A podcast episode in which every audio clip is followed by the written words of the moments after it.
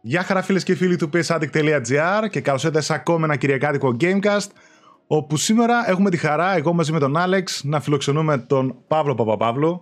Γεια σου Παύλο. Χαίρετε. Ο Παύλος είναι αρχισυντάκτης στο Eternity και όχι μόνο. Συμμετέχει και στον Καζέτα και στο Game Arena, στον Κοσμοτέ και δεν ξέρω εγώ και πού αλλού μπορεί να, να είναι. Γενικά όποια πέτρα και αν σηκώσετε μπορείτε να το δείτε από κάτω. Ε, Παύλο, σε ευχαριστώ που δέχτηκες την, πρόξ, την πρόσκληση καταρχάς με τη μία. Εγώ ευχαριστώ παιδιά για την πρόσκληση. Χαρά μου. Εντάξει, δεν, δεν, δεν προκύπτουν συχνά συζητήσεις, αλλά έχει να κάνει κυρίως με το γεγονός ότι ξέρεις, και εγώ τρέχω με άλλα πράγματα πλέον. Δηλαδή στην καθημερινότητα ενός site, το, το έχετε δει και εσείς, δηλαδή τα διοργανωτικά και οι επικοινωνίες και όλα τα υπόλοιπα τρώνε πάρα πολύ χρόνο. Οπότε στο κομμάτι το συντακτικό δεν πολύ συμμετέχω. Ε, είναι λίγο μια κατάσταση η οποία εντάξει, ναι. Όσο πάει και χειροτερεύει. Ε, όσο πάει και χειροτερεύει από πολλές απόψεις, αλλά δεν θέλω τώρα να την ανοίξουμε αυτή τη συζήτηση, γιατί μάλλον θα μας πάρει αρκετή ώρα και ίσως και να μην ενδιαφέρει και τόσο πολύ τον κόσμο. Έτσι. Αν και νομίζω ότι ο κόσμος έχει μια περιέργεια να μάθει, παρόλα αυτά δεν είναι αυτό το θέμα μας. Ε, εμείς μαζευτήκαμε παιδιά σήμερα εδώ πέρα και είπα και τον Παύλο να έρθει ε, με αφορμή την α, διετία που κλείνουν οι νέες κονσόλες, τόσο το Xbox όσο και το PlayStation πέντε. Π.χ. το PlayStation πέντε κυκλοφόρησε ε, δεκαεννέα Νοεμβρίου στην Ελλάδα. Και είπαμε να κάνουμε έτσι μια κουβέντα γύρω από τα δύο χρόνια της νέας γενιάς, με διάφορες έτσι ερωτήσεις που μπορεί να ενδιαφέρουν και εσάς, διάφορα πραγματάκια έτσι που θα θέλουμε να σχολιάσουμε. Ε, να κάνω εγώ μια εισαγωγή που κάνω συνέχεια, να πω ένα ευχαριστώ στα παιδιά που μας, που μας ρίχνουν το κλικ τους στο YouTube και στις podcast υπηρεσίες Spotify, Google Podcast, Apple Podcast, οπουδήποτε και μας ακούτε παιδιά, σας ευχαριστούμε πάρα πολύ. Ε, κάτω στην περιγραφή θα έχω όλα τα social media, τα προσωπικά μας, εμένα, του Άλεξ και του Παύλου. Μπορείτε να μπείτε να μας κάνετε follow ανοιχτά. Και εννοείται και στο Facebook group που έχουμε και συμμετέχουν πολλοί, το Greek PlayStation Addicts και το group, το Eternity Room που έχει ο Παύλος και τα παιδιά. Όλα link κάτω στην περιγραφή. Και φυσικά να αναφέρω το χορηγό της εκπομπής που για άλλη μια φορά είναι τα παιδιά του market είκοσι τέσσερα τελεία τζι άρ, όπου στηρίζουν την εκπομπή και έχουμε τον κωδικό πι ες addict, όπου μπορείτε να έχετε δωρεάν μεταφορικά για αγορές άνω των είκοσι πέντε ευρώ, την κατηγορία gaming, και μάλιστα μπορείτε να εκμεταλλευτείτε και τις προσφορές που τρέχουν αυτές τις μέρες λόγω Black Friday και από τη Sony, π.χ. τα DualSense που είναι στα πενήντα κτλ.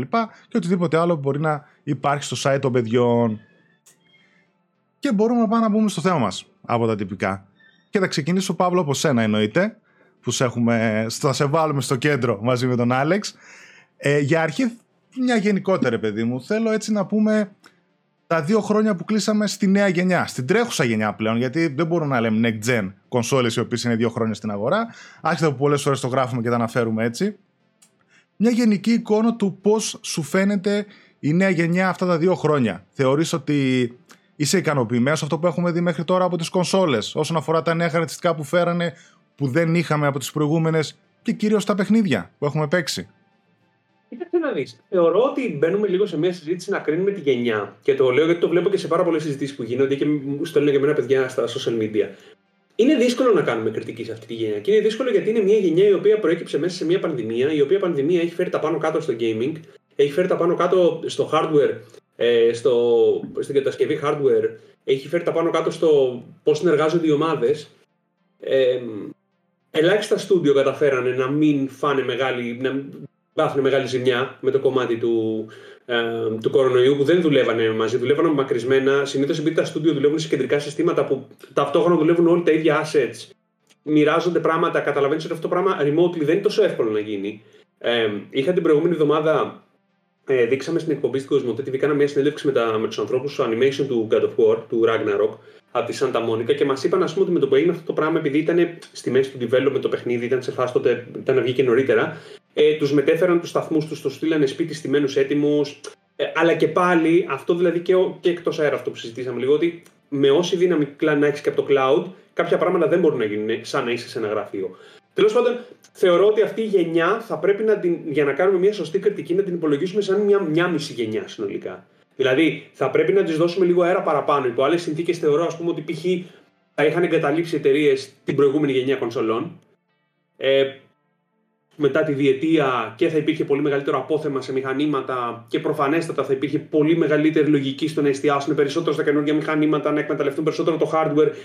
Κάποια limitations που έχουμε έτσι κι αλλιώς λόγω του Xbox One και του πι ες φορ θα έπρεπε να μείνουν πίσω. Ε, θεωρώ ότι θα έπρεπε να έχουμε δει περισσότερα πράγματα, αλλά δεν θεωρώ ότι δεν πρέπει να είμαστε ταυτόχρονα και πολύ αυστηροί, διότι είναι η κατάσταση τέτοια. Βέβαια, να βάλω και ένα αστερίσκο, ότι νομίζω ότι κάποια στούντιος την παρά έχουν χρησιμοποιήσει την καραμέλα του κορονοϊού για κάποια πράγματα. Ναι, ναι, ναι. Έτσι. Αυτό δηλαδή να είναι ξεκάθαρο, διότι κάποια πράγματα τα οποία βγήκανε σαν παιχνίδια και ήταν στο μαύρο τους στο χάλι, εγώ δεν μπορώ να δεχτώ ότι αυτό, άμα είχε άλλους πέντε μήνες, θα είχε σωθεί, γιατί φαίνεται παιχνίδι το οποίο βγήκε στο πόδι. Και είναι πάρα πολλά αυτά τα παραδείγματα, δυστυχώς. Βρήκανε ευκαιρία κάποιοι να πούνε ότι παιδιά, ναι, εντάξει, κορονοϊός, τι να κάνουμε. Δεν είναι έτσι. Συμφωνώ. Είναι και συζητήσεις, ξέρεις, αυτές που γίνονται στο ίντερνετ συνέχεια, είναι και το παράπονο πολλών uh, gamers του στείλω ότι ακόμα δεν καταλαβαίνω νέα γενιά ή ακόμα δεν μπορώ να καταλάβω διαφορά ή και αυτό το παιχνίδι που είναι cross-gen, αν δεν είχα πι ες φάιβ είχα πι ες φορ, ποια η διαφορά, ας πούμε. Και κάπως έτσι. Και εγώ, πέρα από αυτό που είπες εσύ, ότι οκ, okay, και ο κορονοϊός σε ένα σημείο προφανώς και επιβράδυνε τα πράγματα, προφανώς και έχει ρίξει κάποια studios, αλλά νομίζω ότι έχουμε φτάσει σε ένα σημείο που πρέπει να τα αφήσουμε αυτό πίσω πλέον. Ε, σαφώς μερικά παιχνίδια όπως το God of War ξεκίνησαν από την πρώτη τους μέρα να φτιάχνουν cross-gen, δεν αποφασίστηκε μετά. Παρόλο που, ας πούμε, είδαμε προϊόντα να αποφασίζονται μετά να βγαίνουν cross-gen και από την για τη Sony, νομίζω το Gran Turismo και το Horizon βγήκανε μετέπειτα και είχαν πει ότι θα είναι cross-gen. Ε, και φυσικά να εκμεταλλευτούν και τα εκατομμύρια πι ες φορ που είναι έξω. Ε, είναι το, το γεγονός ότι καλώς και κακώς όταν αλλάζουμε γενιά, δεν μπορούμε να έχουμε ένα άλμα κάθε φορά του στυλ όπως πήγαμε από το PlayStation δύο στην εποχή του έιτς ντι στο PlayStation τρία, όπου ήταν ένα άλμα τεχνολογικό τόσο μεγάλο στα γραφικά.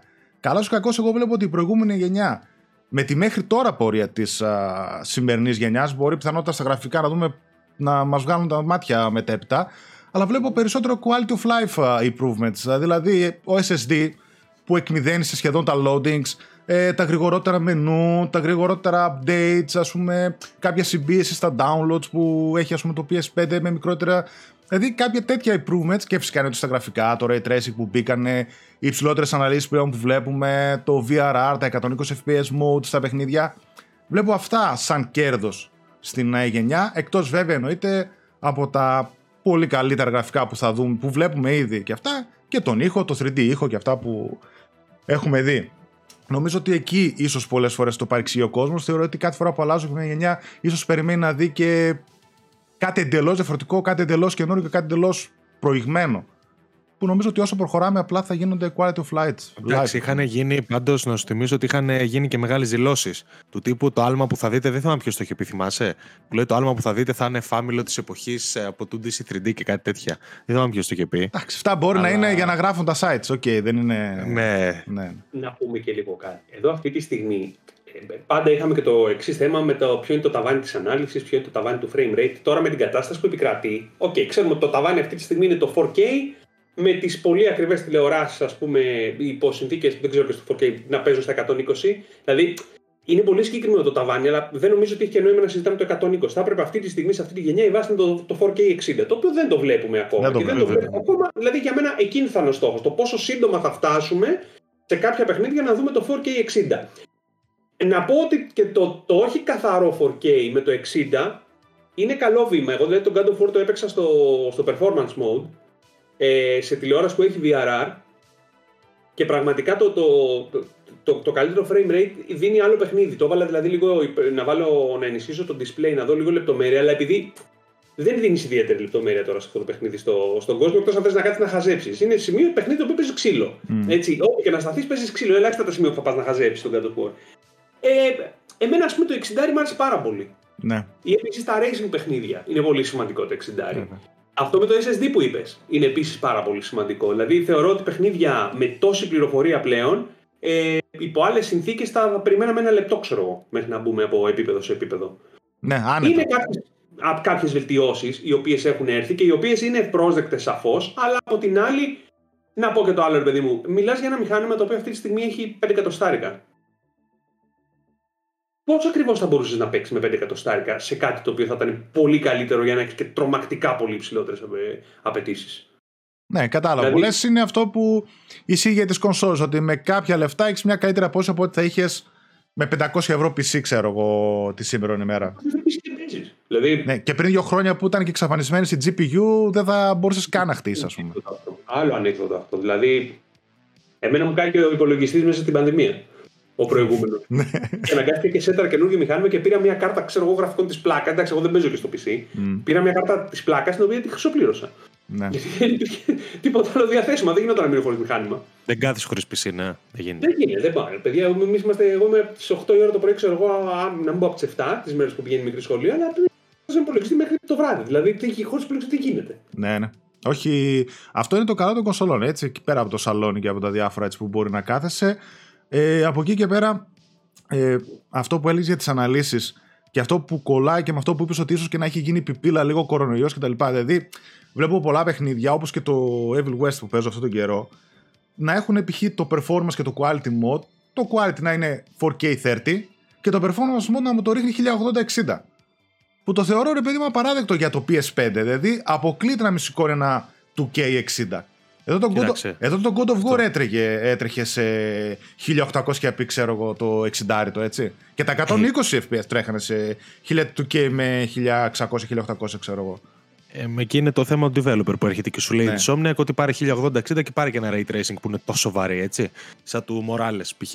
Είναι, εκεί είναι θέμα developer καθαρά. Το Evil West εγώ δεν το ξεκίνησα ακόμα, αλλά επειδή το διάβασα και εγώ το άρθρο με τα modes, εντάξει, φαίνεται ότι το παιχνίδι σίγουρα θα έπρεπε ή θα μπορούσε να είναι παραπάνω, αλλά οι developers είχαν προφανώς ένα ταβάνι. Από εκεί πέρα, εγώ να πω ναι. ότι τα εξήντα εφ πι ες πλέον έγιναν και για μένα στάνταρ. Δηλαδή, κάποτε έλεγα ότι εντάξει, μόνο τριάντα εφ πι ες τι θα πάθουμε. Αλλά όταν είδα λίγο το, το εξήντα και τώρα αναγκάστηκα να παίξω back. Αναγκάστηκα. Άλλο κακό να με βρει. ε, το το Plague Tale Requiem και το Gotham Knights και ήταν και τα δύο τριαντάρια. Εντάξει, κάπως κουράστηκα πολύ. Το Gotham Knights, έτσι, συγγνώμη κιόλας, αλλά πραγματικά για μένα ήταν απαράδεκτο. Δηλαδή αυτό το πράγμα με το τριαντάρι στο συγκεκριμένο παιχνίδι έβαλα να παίξω, μας έρχεται ο κωδικός. Παίρνω κάποια στιγμή τον Παναγιώτη που είχε το, το review, του λέω σε παρακαλώ κάτσε παίξε μισή ώρα και πάρουμε τηλέφωνο, του λέω. Γιατί πραγματικά αυτό που βλέπω δεν γίνεται να το πιστέψω. Ότι είμαστε δύο χιλιάδες είκοσι δύο τέλη και βλέπω τέτοιο παιχνίδι με τόσο περιορισμένο κόσμο. Δηλαδή δεν είναι ότι κινείσαι, ξέρω εγώ, σε φάση όπως το Spider-Man που την κάρεις στην πληροφορία παντού που κινείσαι μέσα στην πόλη. Δηλαδή είναι ένα παιχνίδι που είναι πολύ περιφραγμένο το κομμάτι το οποίο κινείσαι. Δεν γίνεται ρε φίλε να παίζεις στα τριάντα εφ πι ες. Ναι, τέτοιο είναι επίσης.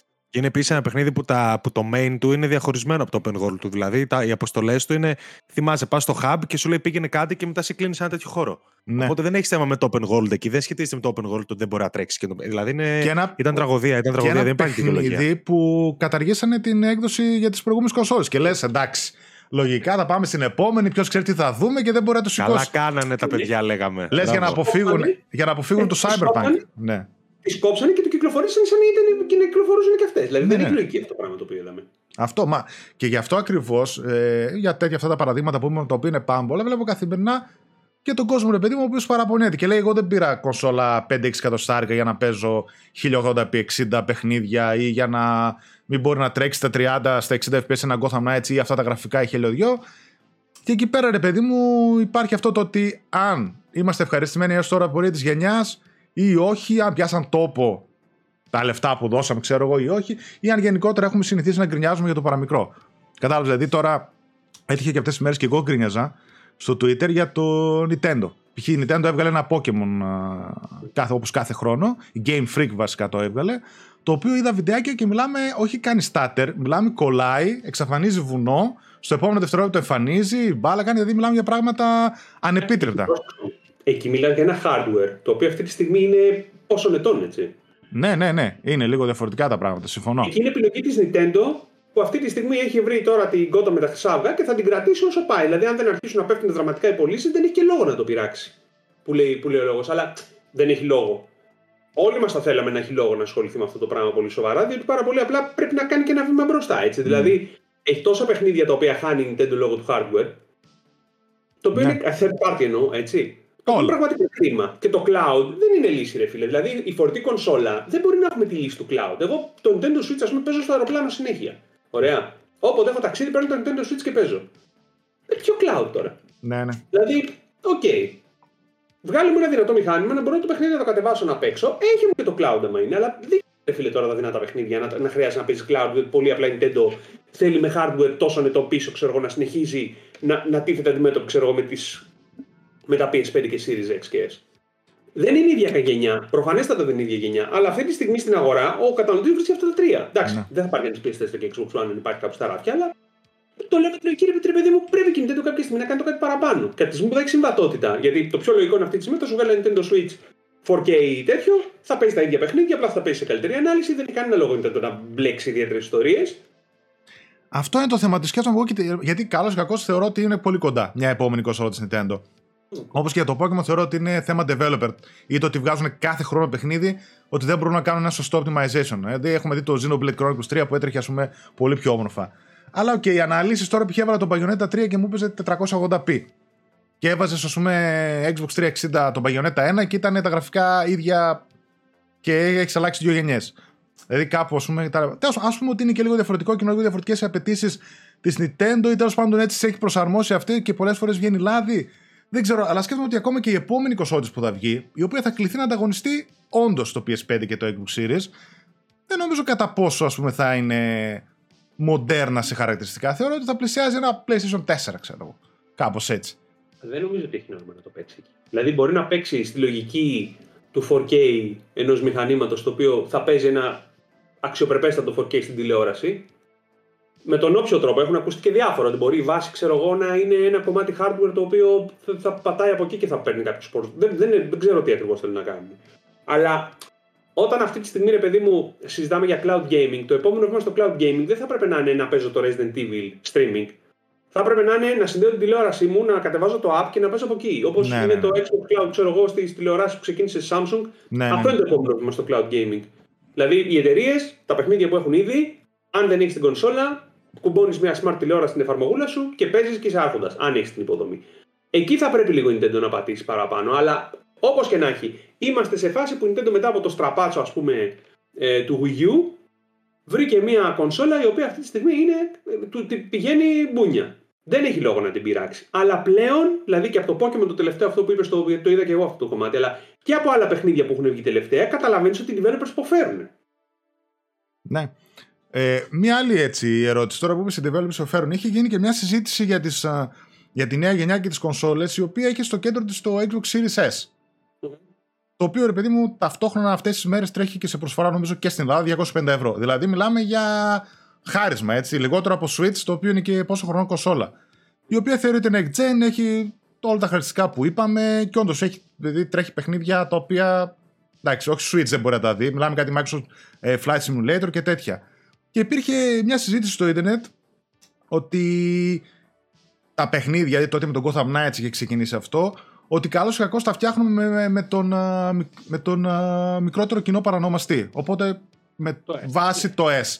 Ας το πούμε, και από εκεί και πέρα κάνουμε ένα scale-up για ανάλυση, για δεν ξέρω εγώ τι άλλο μπορούμε να προσθέσουμε, να αφαιρέσουμε, η ray tracing που συνήθως αφαιρούν, για τις μεγαλύτερες κονσόλες. Οπότε σου λέει έχουμε χαμηλή βάση και γι' αυτό ίσως δεν βλέπουμε και κάποια περισσότερα άλματα από ό,τι θα μπορούσαμε να δούμε.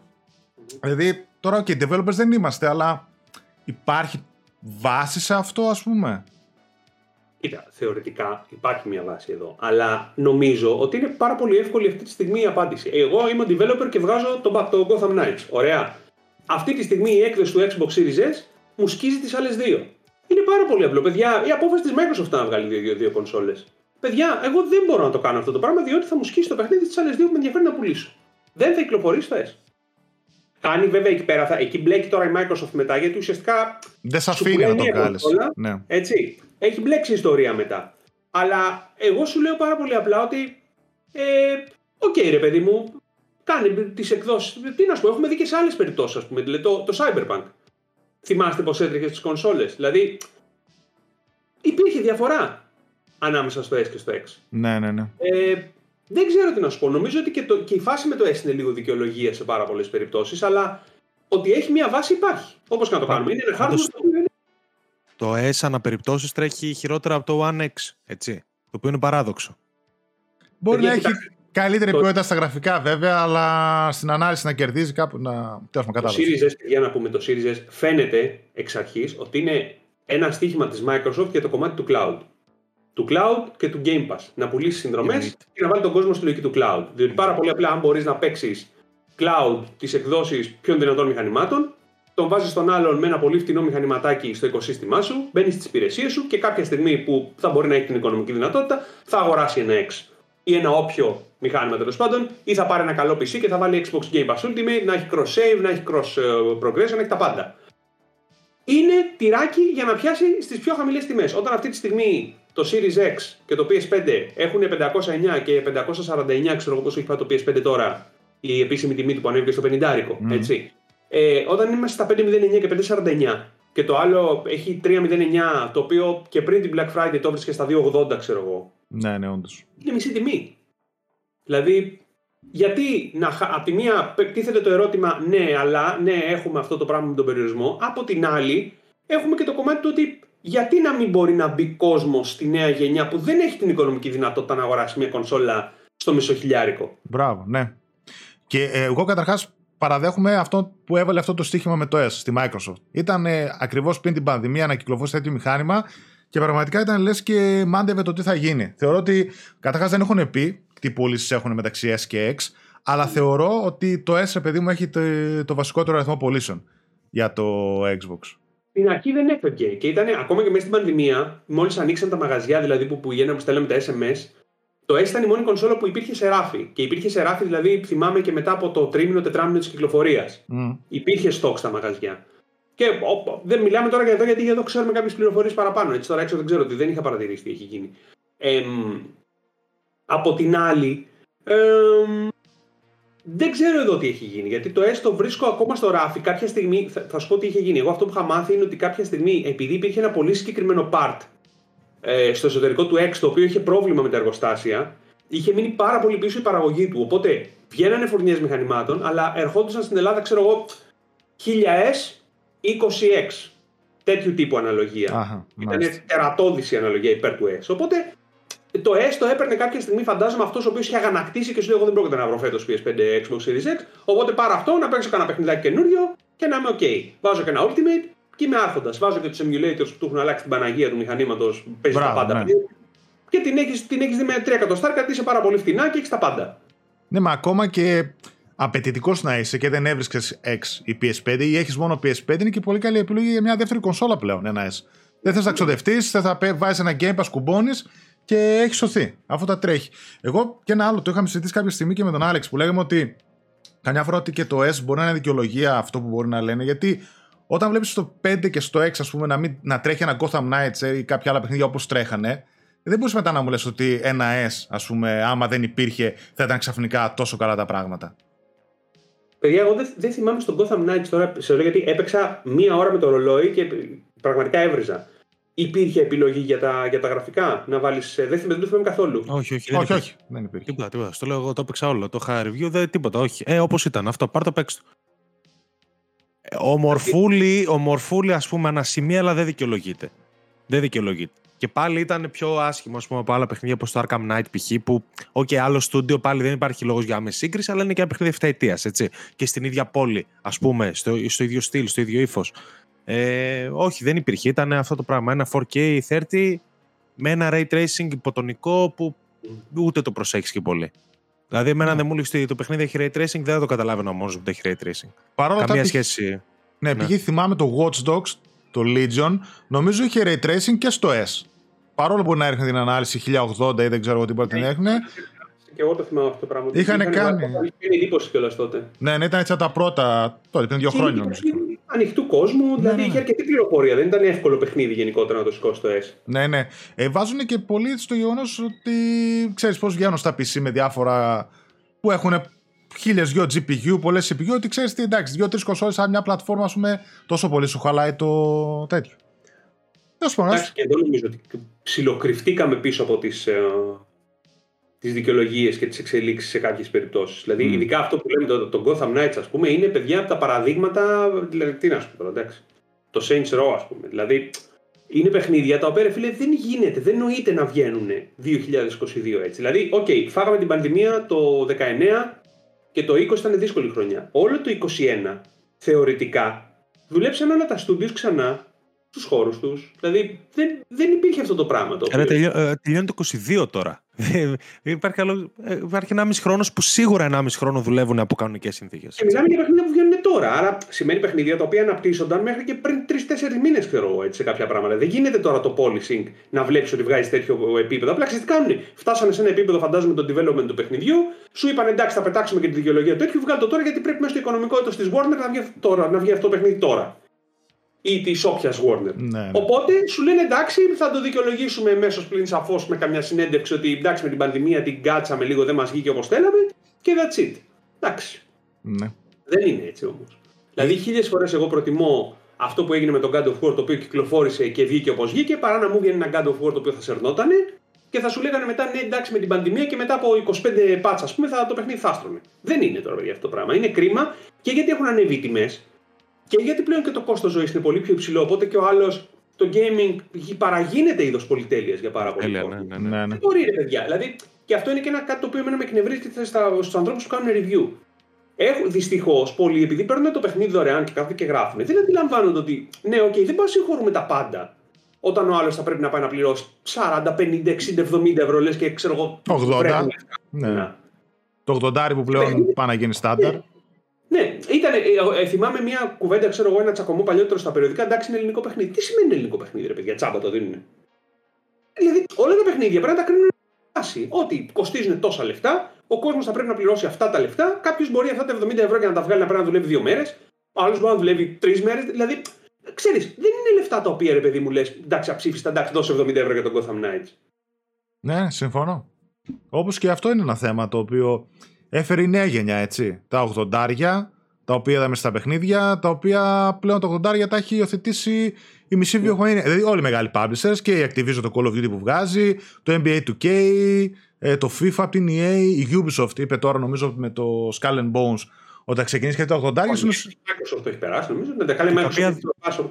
Ναι. Τα οποία δεν δικαιολογούνται κιόλας. Έτσι δεν τα βλέπεις πουθενά αυτά τα δέκα ευρώ στα παιχνίδια που παίζεις. Κοίτα, θεωρητικά επειδή θα έπρεπε να ανέβουν οι τιμές κάποια στιγμή με τα development costs, οκ, okay, το κατανοώ, αλλά να σου πω κάτι. Να πας να πληρώσεις τώρα ογδόντα ευρώ, ένα, το, δηλαδή τώρα το Stray δεν θυμάμαι πόσο είχε, που ήταν μικρό παιχνιδάκι. Αλλά, σαράντα. Ναι, το, το Stray ήταν α, α, λάθος παράδειγμα, αλλά παιχνίδια επίπεδου Stray, το οποίο είναι ξέρω εγώ χι ώρες, που δεν είναι μεγάλες. Με το να, να πληρώσεις τώρα, ξέρω εγώ, ογδόντα ευρώ γιατί έχει λίγο καλύτερα γραφικά. Το δεκόρι έκανε ογδόντα ευρώ, εβδομήντα πέντε ογδόντα ευρώ. Δηλαδή Μπράβο, δεν ναι, ναι, ναι, ναι. Το Call of Duty. Πες ότι ρε παιδί μου με το content online, το οποίο είναι θα σου γράψει ώρες στο μηχανημά σου, στον υπολογιστή σου. Πες ότι και με κάποιο τρόπο μπορείς να το χωνέψεις, ρε παιδί μου, με τη λογική λίγο καλύτερων επιδόσεων. Mm. Στη λογική ότι είμαστε ξες καινούργια γενιά, βελτιώσεις, το ένα το άλλο. Οκ. Okay. Τι να σου πω τώρα. Εντάξει, εγώ πλέον έχω αρχίσει και. Σε κάποια πράγματα, ρε παιδί μου, όποιος με ρωτάει φίλους, λέω: ξέρεις τι γίνεται. Άμα δεν έχεις να δώσεις αυτή τη στιγμή αυτά τα λεφτά, ή δεν το πάρεις από κάποιο μικρό μαγαζί, ξέρω εγώ, που το έχεις σε καλύτερη τιμή από την επίσημη, ε, περίμενε Black Friday ή ξέρω εγώ, δώσε κανένα άλλο μεταχειρισμένο και πάρ' το πιο φθηνά. Mm. Δεν, δεν ξέρω. Ορισμένα παιχνίδια μου φαίνονται εξωφρενικά ότι πολλούνται σε αυτές τις τιμές. Ναι. Όντως δείχνουν ότι κάποια παιχνίδια έχουν ξεφύγει. Δηλαδή, θυμάμαι έναν προβληματισμό είχαμε με τον Άξα για το The Quarry. Το οποίο είναι ρε παιδί του Supermassive Games, σαν το Until Dawn, σαν αυτά που έβγαζε. Το οποίο είναι. δέκα ώρες, δώδεκα. Η Supermassive είναι φασόν τα παιχνίδια. Ναι, είναι, μπράβο, είναι φασόν. Δεν λέω αυτό, λέω αυτό το παιχνίδι, καταρχάς το, το, το κόβεις τα πόδια με το που το βγάζεις ογδόντα ευρώ. Τέλος. Βγάλω το σαράντα πενήντα ευρώ, μπορεί να πουλήσεις διπλάσια, να τα βγάζεις από εκεί τα έσοδα. Και τώρα, ας πούμε, έχει πέσει πολύ τενά, τριάντα πέντε σαράντα ευρώ. Και έχει βγει τον Ιούνιο το παιχνίδι. Δηλαδή δεν υπήρχε. Νομίζω το, το Core είναι και στις προσφορές που μας έστειλε, νομίζω σήμερα εσύ στη Media, κάτσε μετά ναι, ναι, ναι. Την. Επειδή η εκπομπή θα παίξει την, την Κυριακή. Ναι, ε, θα υπάρχουν οι προσφορές. Να πούμε ότι από αύριο ναι, το Quarry θα έχει τριάντα επτά σαράντα εννιά στο πι σι, στο πι σι ντι ντι, αυτό το ψηφιακή μορφή που λέει στην media τα παιχνίδια της. Ναι, και στο, έτσι, και στο store νομίζω κάπου εκεί το έχει βγάλει. Κοντά στο σαράντα είναι είδα το Black Friday που έχει. Το Gotham Knights είναι ήδη μείον σαράντα τοις εκατό νομίζω στο store. Παρεμπιπτόντως. Αναπόφευκτα. Ναι, ναι.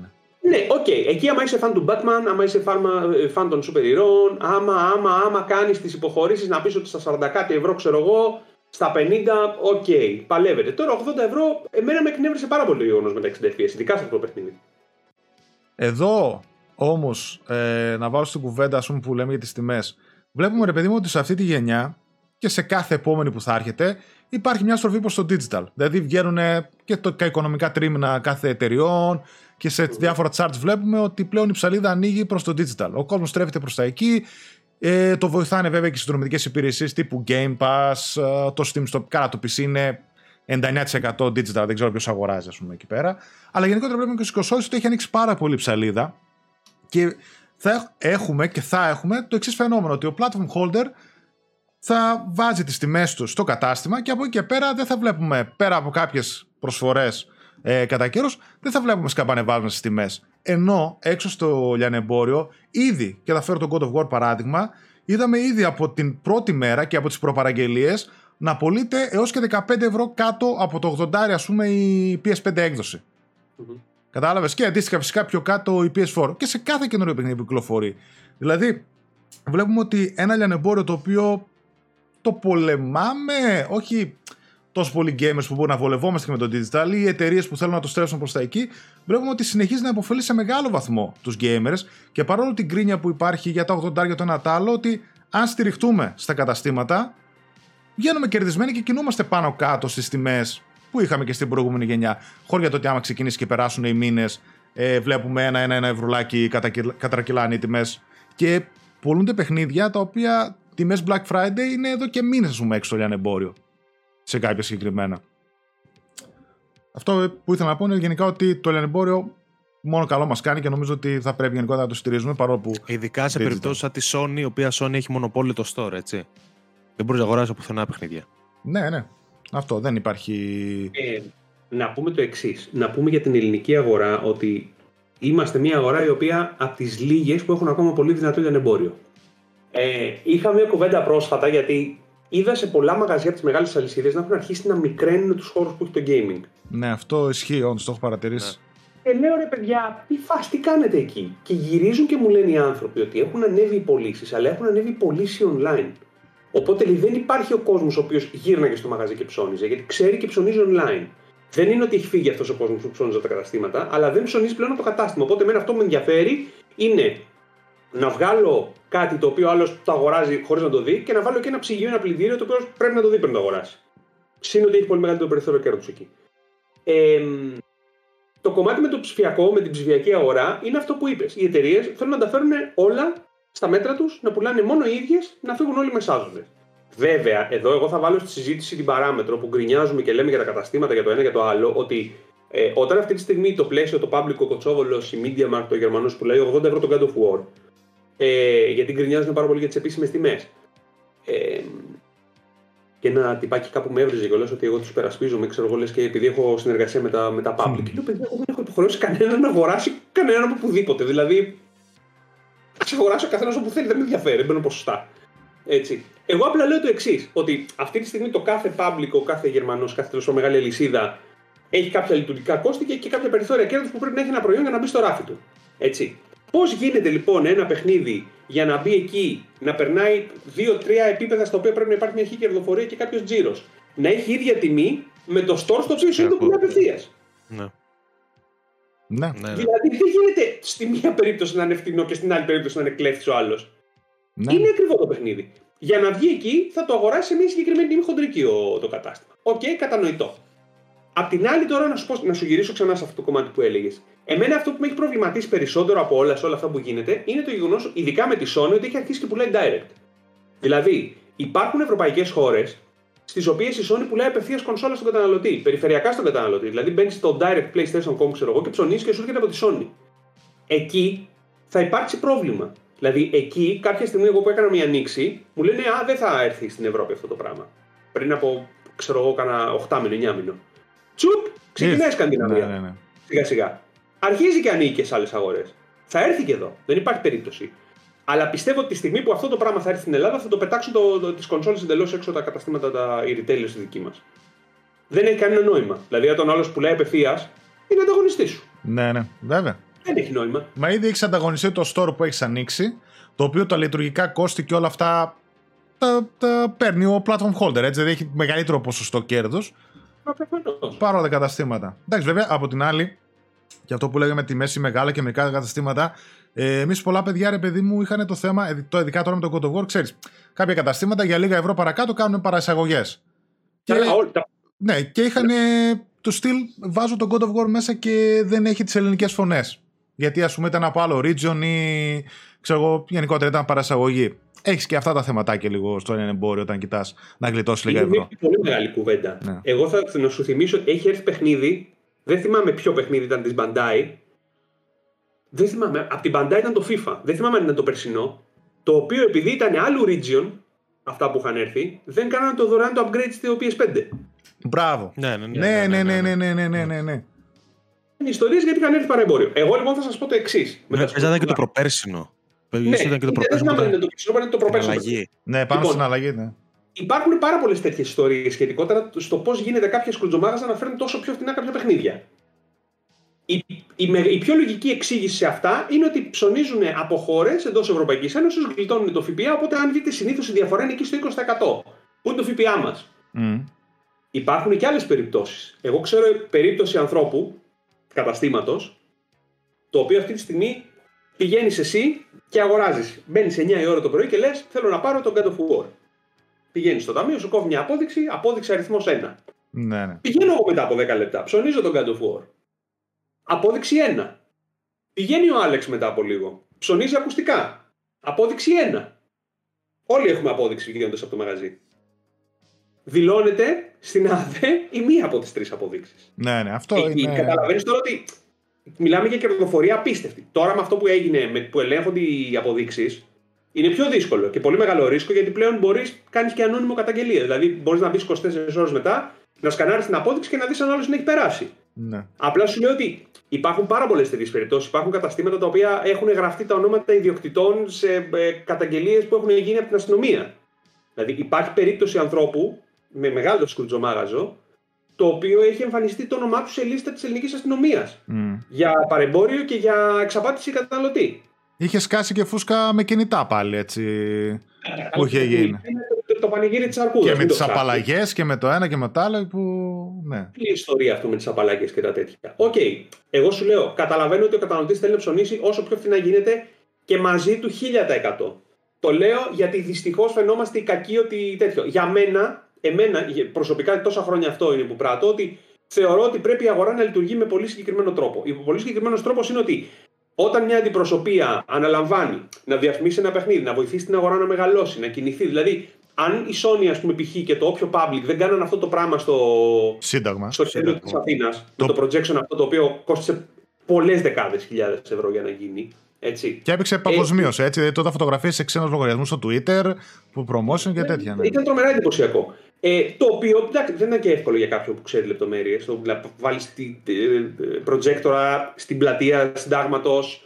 Ε, να, να μην μπερδεύονται τα καλώδια, να μην κινδυνεύει ο κόσμος, να προβάλλει σε τέτοια, τέτοια, να έχει ένα τόνο νερό από κάτω να το κρατάει για να μην κουνιέται ο προτζέκτορας και να είναι σταθερός πάνω στο κτίριο, ξέρω εγώ. Mm. Δηλαδή, γίνονται ενέργειες οι οποίες δεν θα γίνονταν αν δεν ενισχυόταν η προσπάθεια που γίνεται από την ελληνική αντιπροσωπεία. Τα ελληνικά στα παιχνίδια.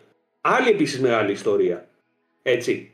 Θυμάμαι, είχα κάνει μια συνέντευξη πριν από εφτά οκτώ χρόνια με τον άνθρωπο που ήταν επικεφαλής για το PlayStation στην Ευρώπη, σε μια Gamescom, και όταν είχαν ξεκινήσει να κάνουν τις μεταφράσεις και μου λέει ότι.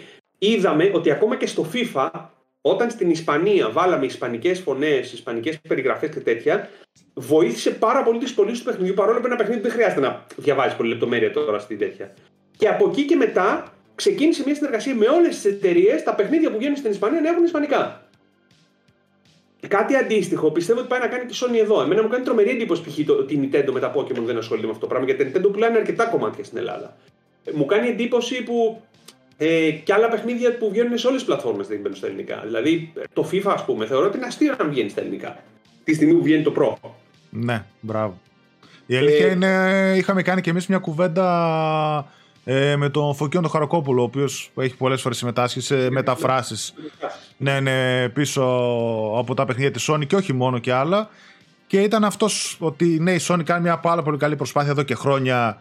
Και σε κανένα παιχνίδι που δεν έχει μπει ήταν κυρίως κορονοϊού. Τότε θυμάμαι το Horizon, ας πούμε, και το Ratchet, το Ratchet. που δεν είχαν ελληνικά. Ήταν κατ' εξαίρεση, ενώ ήταν στο Death Stranding ελληνικές φωνές, ας πούμε. Που εγώ δεν το περίμενα ποτέ. Ήταν εκεί, εγώ θα σας πω κάτι. Τα ελληνικά στα παιχνίδια προφανέστατα δεν είναι υποχρεωτικά για όλους. Ναι. Απλά θα πρέπει να καταλάβουμε το ότι, ότι παίζω εγώ, εσύ, ο Άλεξ, οι δέκα εκατό άνθρωποι που ξέρουν καλά αγγλικά ή δεν τους ενδιαφέρει να παίξουν στα ελληνικά. δεν θα πρέπει να αποτρέπει και άλλους οι οποίοι δεν ξέρουν καλά αγγλικά. Δηλαδή, το Horizon, ας πούμε, έχει ωραία ιστορία να παρακολουθήσεις. Το God of War έχει ωραία ιστορία να παρακολουθήσεις. Δεν είναι μόνο μπαίνω και βαράω. Δηλαδή, καλό θα είναι να καταλάβει και ο άλλος τι γίνεται σε αυτό το παιχνίδι. Να καταλάβει ότι η βιομηχανία του gaming δεν είναι μόνο πιου-πιου. Έχει από πίσω ιστορία, έχει ανθρώπους που γράφουν τα σενάρια. Καλό λοιπόν είναι όλη αυτή την εμπειρία να την απολαύσουν όσο περισσότερο γίνεται. Όσο περισσότερο παίζουν, τόσο καλύτερο για όλους είναι. Γι' αυτό λοιπόν εγώ είμαι υπέρμαχος του να, να πουσάρουμε τις ελληνικές προσπάθειες. Mm. Ό,τι γίνεται δηλαδή από τις ελληνικές mm. εταιρείες, δεν μιλάω για τις θέσεις εργασίας που θα χαθούν έτσι και κλείσουν οι ελληνικές αντιπροσωπείες. Έτσι. Που, οκ, okay, δεν είναι πάρα πολλές, αλλά είναι κρίμα. Από την άλλη, ρε παιδί μου, δεν θα πρέπει και εμείς σαν βιομηχανία να δείξουμε λίγο ότι ρε παιδιά, οκ, okay, πρέπει να τιμάμε και λίγο κάποιους ανθρώπους που προσπαθούν να μεγαλώσουν αυτό το πράγμα εδώ που κάνουμε. Ναι, συμφωνώ. Μα θυμάμαι ότι κάθε φορά, ας πούμε, ενενήντα εννέα τοις εκατό κάποια παιχνίδια της Sony που θα αναφέρουμε και στο site και στα social ότι έχει υπότιτλους, ελληνικά μενού ή ακόμα και γλώσσα. Ε, πρώτον, γίνεται χαμός ήδη από πριν, από τους, τα παιδιά που ήδη πλέον θεωρούν ενενήντα εννέα τοις εκατό ότι θα έχουν ελληνικά τα παιχνίδια της Sony. Και μετά, δηλαδή, και τώρα μια βόλτα που είχα κάνει στα social που μπαίνω, βλέπω, ας πούμε, κάτω από τα post είχαν ανεβάσει το PlayStation Greece. Τους ηθοποιούς, τους Έλληνες, με τους χαρακτήρες που είχαν κάνει. Και από κάτω, ρε παιδί μου, είχε πόσα ευχαριστούμε για τη δουλειά τους, με τα βαρσέσουν, με τα κλωτιστές κτλ. Δηλαδή, βλέπω στα social ρωτούσαν ελληνικά θα έχει, ελληνικά δεν έχει. Κάποιοι, ας πούμε, που πήραν παραγωγή, θέλαν ελληνικά και τους πείραξε. Βλέπω τα streamings, ας πούμε, στα Ελληνελλάδα, ότι πάρα πολλά γίνονται στα ελληνικά. Γιατί υπάρχει ενδιαφέρον να μπει ο κόσμος και να τα παρακολουθήσει. Άσχετα το ότι εγώ και εσύ μπορεί να ξέρουμε αγγλικά, μπορεί να θεωρούμε ότι είναι καλύτερη. Το πρωτότυπο, ρε παιδί μου, πόντως, okay, είναι καλύτερο το πρωτότυπο, δεν το συζητώ, αλλά ναι, και εγώ αυτό λέω ότι κανείς δεν περιμένει τις φάσεις γιατί βάλανε ελληνικά ή είναι cringe και δεν τα ακούω. Καλά κάνεις και δεν τα ακούς, αλλά δεν υπάρχει λόγος να μην τα μπαίνουν και ίσως θα πρέπει να βγουν και άλλοι. Δηλαδή και ο Φωκίων μας έλεγε, κάνει κάποιες προσπάθειες και η Microsoft βέβαια έχει αυτή το με έι άι, με machine learning μεταφράσεις οι οποίες είναι αρκετά άστοχες και τέτοια, αλλά γίνεται μια αλφα προσπάθεια. Κοίταξε να δεις. Τα ελληνικά, καλώς κακώς, συγγνώμη κιόλας, Άλεξ, δεν θέλω να πεις κάτι. Ε, εμένα, ας πούμε, σου λέω, με ενοχλεί το να αντιδράσει σε κάτι το οποίο δεν στο φοράει κάποιος αναγκαστικά. Δηλαδή, παίρνεις ένα παιχνίδι το οποίο by default είναι στα αγγλικά. Άμα ήταν by default στα ελληνικά, θα το καταλάβαινα. Που και πάλι έχεις επιλογές, ρε φίλε. Δεν είναι δηλαδή ότι άμα πες ότι η Sony έφερε και σου λέει ότι μόνο στα ελληνικά θα αγοράσεις το παιχνίδι. Τα μισά σκουτζομάχα έφεραν απ' έξω. Ρουμανίες, Βουλγαρίες, Σερβίες κτλ. Από εκεί.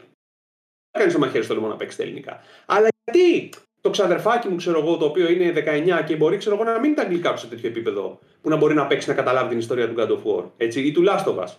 Για ποιο λόγο να μπορεί να παίξει, ρε φίλε, αυτό το παιχνίδι για να καταλάβει τι γίνεται. Δηλαδή είναι, είναι κρίμα το να θέλουμε από το δικό μας το βίτσιο και τη δική μας την υπεροψία στο οτιδήποτε να μην θέλουμε να είναι προσβάσιμο αυτό το πράγμα στον οποιονδήποτε. Ναι, ναι. Δηλαδή, με τον ίδιο τρόπο θα πρέπει να αντιδράσουμε στο γιατί έχουν βγει τα adaptive controllers και μπορούν να παίζουν άτομα με κινητικά προβλήματα, ας πούμε, τα racing παιχνίδια, Call of Duty και τέτοια. Είναι αστείο αυτό το mm. το οποίο συζητάμε. Μην τα βάλεις, ρε φίλε, τα ελληνικά. Δεν σε υποχρεώνει κανείς. Ναι, ναι, ναι, εννοείται. Συμφωνώ. Και είναι κρίμα. Κοίτα, και εγώ σου λέω, και εμένα δεν μου πολύ αρέσουν οι ελληνικοί απόδοση στη φωνή. Δηλαδή, το God of War το έβαλα ένα μισάωρο, έπαιξε στα ελληνικά, αλλά οκ, okay, ρε φίλε, δεν είναι η ίδια φωνή τώρα. Όπως και να το κάνεις. Ναι, ναι, προφανώς αυτό, ναι, ναι. Έτσι. Είναι μεγάλη διαφορά. Αλλά όπως και να το κάνεις, είναι παιδί μου να το μετρήσεις τα αρνητικά και να μην σου αρέσει. Είναι μια προσπάθεια. Μπορείς να γράψεις, ξέρω εγώ, οτιδήποτε, ούτε θα κριθεί ένα παιχνίδι από αυτό. Καταλαβαίνεις ότι είναι μια επιλογή. Οκ, okay, εντάξει. Δεν έχουμε voice actors. Ένα επίσης πρόβλημα το οποίο θυμάμαι ότι είχαμε συζητήσει μετά. Είχαμε κάνει κάποια στιγμή μια συνέντευξη με τους ανθρώπους που κάνουν το, το God of War του δύο χιλιάδες δεκαοκτώ. Έτσι. Ε, και αυτό που μας είχαν πει κιόλας και το συζητούσαμε και offline είναι ότι. Ρε παιδί μου, δεν έχουμε και τόσους voice actors, ειδικά στις μικρότερες ηλικίες. Δηλαδή, ο Ατρέας ήταν πολύ δύσκολη περίπτωση. Ο Ατρέας έξω. Ο, το πιτσιρικάς που έκανε τον ηθοποιό, τον Ατρέα, στο εξωτερικό, ήταν τέσσερις μήνες σε ένα στούντιο. Ποιο παιδί μου λέει εδώ πέρα ο, το παιδί που ήταν υπεύθυνος παραγωγής, θα άφηναν οι γονείς του τέσσερις μήνες ένα παιδί από το πρωί στο βράδυ εδώ να μην πάει στο σχολείο. Μπράβο, ναι. Σωστά. Ή να πάει σε ένα βραδινό σχολείο εκείνη την περίοδο. Δεν υπάρχει αυτό το πράγμα. Συν ότι δεν έχουμε και την ελευθερία που έχουν οι έξω. Δηλαδή, θα έρθει από τη Sony, ξέρω εγώ, αυτό το πακέτο υποτιτλισμού, ε, μεταγλώτηση, συγγνώμη, το οποίο θα πρέπει να γίνει σε συγκεκριμένο χρονικό διάστημα. Δεν σου λέω ότι εντάξει, Ιούλιο με Σεπτέμβριο που τα σχολεία είναι κλειστά και θέλουμε παιδί, κάντο τότε, θα στο στείλει Δεκέμβριο. Πρέπει να κόψεις τον τέτοιο σου που λέει να γίνει την περίοδο. Άρα, εδώ λοιπόν συζητάμε ότι θα πρέπει, για να το κλείσουμε αυτό το πράγμα, για να μην το. Mm. Μην τραβήξεις πολύ. Θα πρέπει να κατανοήσεις και ο κόσμος ότι όλες αυτές οι προσπάθειες οι οποίες γίνονται, γίνονται για να μεγαλώσει η αγορά. Το ότι πολλές εταιρείες δεν μας δίνουν σημασία σαν αγορά. Έτσι. Υπάρχουν παιχνίδια που δεν έχουν παιδιά αντιπροσωπεία, δεν έρχονται καν στην Ελλάδα. Δηλαδή, συζητάμε δύο χιλιάδες είκοσι δύο παιχνίδια που δεν έρχονται. Μπράβο, ναι, ναι, ναι. ναι, ναι. Και υπάρχουν και αντιπροσωπείες που λένε ότι ξέρεις τι, δεν θα το φέρω σε φυσική μορφή, άρα πολύ πιθανόν να έχω και κωδικούς, γιατί εγώ δεν θα έχω κέρδος από σένα να σου δώσω και να μου το κάνεις review και να διαφημιστεί ένα παιχνίδι, γιατί δεν θα έχω εγώ μερίδιο από τις πωλήσεις. Δηλαδή εκεί φτάσαμε. Αυτό είναι επίσης άλλη ιστορία. Έτσι. Δηλαδή ναι, οι πωλήσεις, π.χ. μπορεί η σι ντι Media, η οποία είναι από τις εταιρείες που τρέχει διαφημιστικές καμπάνιες για πολλά παιχνίδια. Και από τις μεγαλύτερες, Ελλάδα, Βαλκάνια. Έχει διανομήσει το μεγαλύτερος και στην Νοτιοανατολική Ευρώπη. Ε, όχι μόνο στην Ελλάδα. Θα σου πει λοιπόν η σι ντι Media, ρε φίλε, εγώ τρέχω ας πούμε μια καμπάνια για το Pokemon, μια καμπάνια για τον Bayonetta, για το οτιδήποτε, και θα αγοράσει ψηφιακά. Θα έπρεπε, η, η, στη Sony ας πούμε ισχύει γιατί εντάξει είναι Sony, η Sony ελληνικό γραφείο. Η Bandai μπορεί και να ισχύει γιατί είναι ελληνικό γραφείο, αλλά η σι ντι Media που δεν είναι, είναι διανομέας ουσιαστικά, έτσι, είναι ο επίσημος συνεργάτης της Slash διανομέας, δεν έχει ρε φίλε, δεν υπολογίζονται στα, στο τζίρο της, ξέρω εγώ, ή στους στόχους της, οι πωλήσεις που θα κάνει digital. Το οποίο είναι χαζομάρα. Όταν συζητάμε δηλαδή ότι οι πωλήσεις έχουν πάει, ξέρω εγώ, και στην Ελλάδα εξήντα πέντε τριάντα πέντε, ξέρω εγώ πόσο είναι. Έτσι. Ναι. Δεν άλλη έχουμε... ιστορία έχει όλο αυτό. Ναι, τέλος πάντων. Τέλος πάντων. Ας πα... επανέλθουμε λίγο στο θέμα. Ε, έχουμε κάποια εικόνα γενικότερα με το τι κάνανε οι νέες κονσόλες στην ελληνική αγορά. Τα Xbox, το... το PlayStation πέντε βέβαια και λίγο. Και η διαθεσιμότητα, ας πούμε, σε τι φάση βρίσκεται. Το αστείο της υπόθεσης είναι ότι νούμερα δεν λέει κανείς. Δηλαδή, Κα, μόνο άλλο πάλι αυτό. Ναι, ναι. Εντάξει, άστο. Άστο, ναι. Γιατί η, διεπί, η επίσημη δικαιολογία είναι ότι σε πολλές χώρες δεν λένε νούμερα. Τέλος πάντων. Ναι, ναι. Ε, το, το αστείο της υπόθεσης εδώ πέρα είναι ότι δεν λέει κανείς νούμερα. Οπότε συνήθως εγώ, ας πούμε, για να έχω μια εικόνα, παίρνω σε πέντε έξι αλυσίδες, παίρνω κάποια εκτίμηση τέλος πάντων, χοντρικά βγάζεις κάποια νούμερα στο κεφάλι. Ε, έχουν πάει καλά, έχουν φύγει τα κομμάτια που έχουν έρθει, αλλά πλέον βρίσκεις εύκολα. Δεν είναι δηλαδή εκείνο το πράγμα που ήταν πριν από ένα χρόνο που έπρεπε να βάλεις βίσμα και εγώ το Θεό για να βρεις κονσόλα. Έχουμε το κακό βέβαια με τα πακέτα. Αυτό το, ναι. οποίο, το οποίο είναι μεγάλη ιστορία, αλλά κανείς δεν θα σου πει ποιος θέλει. Εγώ αυτό που ξέρω είναι ότι πιέζονται οι αλυσίδες να πουλήσουν και περιφερειακά slash games, οπότε αναγκαστικά οδηγούνται προς τα εκεί. Mm. Ε, Από την άλλη, ας πούμε, βλέπω για κάποια πράγματα σε κάποιες αλυσίδες που είναι να τραβάς τα μαλλιά σου. Δηλαδή, πηγαίνουν μεγάλες αλυσίδες και πουλάνε κομμάτια σε σκρουτζομάγαζα, τα οποία τα σκρουτζομάγαζα μετά τα πουλάνε δυο εκατοστάρικα πάνω. Ναι, ναι. Ε, έχουμε και τέτοια, τέτοια παρανοϊκά στην ελληνική. Τέλεια. Okay. Ναι, ναι, άστο, παιδιά, δεν είναι. Δηλαδή, αυτά που έχω δει ε, και μου έτυχε, μου έτυχε να σας πω τώρα σκηνικό. Είχα μια, είχαμε κλείσει μια Γιότναρ. Ε, για να την πάρει η Κορίνα που κάνουμε την εκπομπή στο Game Arena που ήθελε. Και τι είχαμε κάνει με το που ανοίξανε, ξέρω εγώ, όταν βγήκε κομμάτια κοπανίσαμε κατευθείαν. Της λέω: θα το κάνω εγώ γιατί εκείνη δουλεύει σε εταιρεία και δεν μπορούσε να το κάνει. Της λέω: θα την κλείσω εγώ. Ε, και φτάσαμε στο κατάστημα. Και το κατάστημα λέει ότι έγινε λάθος και την πουλήσαμε σε κάποιον. Και την πουλήσανε σε κάποιον ο οποίος έχει σκρουτζομάγαζο και ο οποίος την έβαλε την ίδια μέρα στο marketplace και την πούλησε πέρα εκατοστάρικα. Να. Τέλεια. Έχουμε τέτοια πράγματα και στα ελληνικά καταστήματα. Αυτό που γίνεται λοιπόν... Αμερική για το οτιδήποτε πλέον το βλέπουμε δηλαδή και στην Ελλάδα. Για καταναλωτές ιδιώτες. Μιλάμε για επαγγελματίες που έχουν καταστήματα και μιλάμε για ναι. αλυσίδες μεγάλες οι οποίες κάνουν αυτό το πράγμα. Και το συγκεκριμένο πράγμα που σας λέω το ξέρω επιβεβαιωμένο από δέκα πλευρές ότι γίνεται κατά εξακολούθηση. Τέλεια. Εμάς, ναι, ένα παιδί στη συντακτική ομάδα που πήρε τη Γιότναρ και του ήρθε η απλή από μεγάλη αλυσίδα και ακόμα δεν μπορεί να βγάλει άκρη τι και πώς και γιατί. Ναι, δεν μπορούν να βρουν τίποτα. Ότι ακόμα. Ναι, ναι, καθυστερούν το όλο θέμα χωρίς να δοθεί απάντηση ότι γιατί έγινε λάθος. Δηλαδή, κωδικούς δεν έχουν, δεν, κάπως δεν κάνουν tracking την αποθήκη τους με το τέτοιο. Δεν έχει, έχει ακόμα. Είναι καλή ευκαιρία να πούμε και κάτι, γιατί πολλές φορές γίνεται αυτή η ιστορία γιατί δεν πρόλαβα εγώ, γιατί δεν έκανα, γιατί μου ακυρώνουν. Όταν μπαίνουν οι παραγγελίες από τις μεγάλες εταιρείες. Σου λέει ρε παιδί μου ότι πόσα κομμάτια θα πάρεις, αναλόγως με το πόσα κομμάτια θα πάρεις, θα πάρεις και συλλεκτικές. Ναι, ναι, αυτό είναι το πειράκι. Όταν λοιπόν το κατάστημα περιμένει χίλιες συλλεκτικές και εν τέλει του έρχονται ογδόντα, πού ε. θα ρίξει το παίξιμο και ποιος. Το κατάστημα προφανές δεν θα βγει να ξεβρακώσει το συνεργάτη του να πει ότι μας κρεμάσανε. Το λένε, αλλά δεν το λένε έτσι. Σου λένε ότι είχαμε θέμα από τον προμηθευτή μας. Ναι, ναι, ναι, ναι. Αλλά το θέμα είναι ότι και ο προμηθευτής εδώ δεν είναι ότι του τη βίδωσε να κόψει κομμάτια. Απ' έξω τους λένε ότι θα σας έρθουν τρεις χιλιάδες συλλεκτικές. Ενημερώνουν τα καταστήματα, βάζουν παραγγελίες και μοιράζονται αυτές τις τρεις χιλιάδες συλλεκτικές και από τις τρεις χιλιάδες έρχονται χίλιες. Οπότε μετά παίζει φάση χρονολογικής σειράς. Εκεί, για μένα, ας πούμε, ένα πράγμα το οποίο θα έπρεπε να γίνει είναι να εντοπιστούν αυτοί οι οποίοι παίρνουν τις συλλεκτικές και τις πουλάνε την επόμενη μέρα. Είναι πολύ εύκολο να τους βρεις. Δηλαδή, ή στο Insomnia θα τους πουλήσουν, ή στα Gaming Site θα το πουλήσουν, ή στο Facebook Marketplace. Είναι πάρα πολύ απλό να τους βρεις. Έτσι. Θα πρέπει λοιπόν αυτοί οι τύποι να μπουν blacklist σε πρώτη φάση. Mm. Να λύσεις με τον ένα τρόπο αυτό το πράγμα. Σε δεύτερη φάση, ειδικά στο κομμάτι των συλλεκτικών, εγώ δεν ξέρω αν θα έπρεπε να θεσπιστεί και ένα σύστημα στο οποίο δεν θα μπορεί κάποιος να αγοράζει από όλες τις αλυσίδες μια συλλεκτική. Πόσο... Δεν ξέρω αν θα... Δηλαδή, δεν νομίζω ότι θα ασχοληθούν τα καταστήματα να το κάνουν ποτέ. Αλλά είναι και δύσκολο. Να... Δηλαδή, κάνω εγώ λογαριασμούς τρεις με τα δικά μας ονόματα και είμαι από πίσω ένας. Δεν ναι, γίνεται. Απλά του λέω ότι θα έπρεπε λίγο η ιστορία κάπως να. Τι να σου πω τώρα. Εδώ έχουν πιάσει άνθρωπο. Τι να σου πω τώρα. Έχουν πιάσει άνθρωπο σε, σε μαγαζί μέσα να κλέβει. Να κλέβει. Έτσι, και συνεχίζουν και του δίνουν και πουλάνε, του πουλάνε πράγματα. Δηλαδή, τι συζητάμε τώρα. Ναι. Καταλαβαίνω. Θέλω να πω. Είναι για να, να συζητάμε. Να για, αυτό το... είναι για μεμουάρ, για βιβλίο, έτσι να έχεις. Ιστορίες της τρέλας. Αν το λένε εμπόριο. Παρ' όλα αυτά, ε, γενικότερα πούμε, ξέρουμε έτσι λίγο τις, την πορεία ας πούμε, στην ελληνική αγορά. Δεν είχαμε, θα σου πω, δεν είχαμε καθόλου ενδείξεις, γιατί δεν, δεν έχουν καθόλου νούμερα, γιατί δεν έχουμε εικόνα. Δηλαδή, mm. θυμάμαι εγώ κάποια στιγμή τώρα να σας πω χαρακτηριστικά. Ότι θυμάμαι, ξέρω εγώ, από τον πρώτο καιρό της πανδημίας που ήταν πολύ έντονα τα πράγματα, στον πρώτο καιρό των λαντσαρισμάτων ερχόντουσαν, ξέρω εγώ, οκτακόσια κομμάτια πι ες φάιβ και ερχόντουσαν εκατό Series X σε μία φουρνιά. Ερχόντουσαν χίλια οκτακόσια πι ες φάιβ, τριακόσια Series X. Κάποια στιγμή αρχίσαν να έρχονται μεγάλες φουρνιές που φύγανε κιόλας. Ε, τώρα συνεχίζουν και έρχονται, αλλά δεν έρχονται με τέτοιο ρυθμό που να πεις ρε παιδί μου ότι OK, μπορώ να το βγάλω και στο ράλι. Εγώ νομίζω σε ράφι δεν έχω δει. Μόνο σε κάτι μικρά μαγαζιά το έχω δει σε ράφι-ράφι. Δηλαδή, σε ράφι έχω δει Series X εγώ και Series S. πι ες φάιβ δεν έχω δει. Series X βγήκε στο ράφι, ναι, Series X βγήκε δίκιο. Έχεις πι ες φάιβ δεν έχω δει σε ράφι. Σε μεγάλη αλυσίδα, έτσι. Σε μικρό μαγαζιά. Που ανεβάζουν στα social, όχι, δεν έχω πάει από εκεί. Ε, δεν ξέρω, να σου πω την αλήθεια μου, αν θα μπορούσα να κάνω μια πολύ χοντρική εκτίμηση. Έτσι, πολύ, πολύ, πολύ, πολύ απ' έξω. Ε, θα υπολόγιζα ότι θα είναι πάνω από δεκαπέντε με είκοσι χιλιάδες τα πι ες φάιβ που έχουν πουληθεί. Τώρα, παιδιά, μιλάμε, σας μιλάω τώρα ειλικρινά από μαθηματικές πράξεις που κάνω τώρα, από νούμερα που έχω μάθει εδώ και δύο χρόνια. Ναι, ναι. Έτσι. Και πρέπει να έχουν πουληθεί, ξέρω εγώ, και τρεις χιλιάδες πεντακόσιες με τέσσερις χιλιάδες Series X, πέντε, ναι. Κάπου εκεί.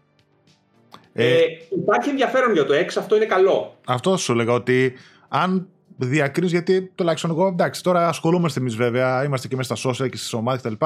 Αν βλέπεις και εσύ ότι υπάρχει ένα ενδιαφέρον από το ελληνικό κοινό προς τη Microsoft μεριά, είτε για το X είτε για το S, ότι γενικότερα ας πούμε υπάρχει μια τάση σε συνδυασμό με ένα Game Pass. Στην ουσία αυτό είναι το καράβι, έτσι που τραβάει.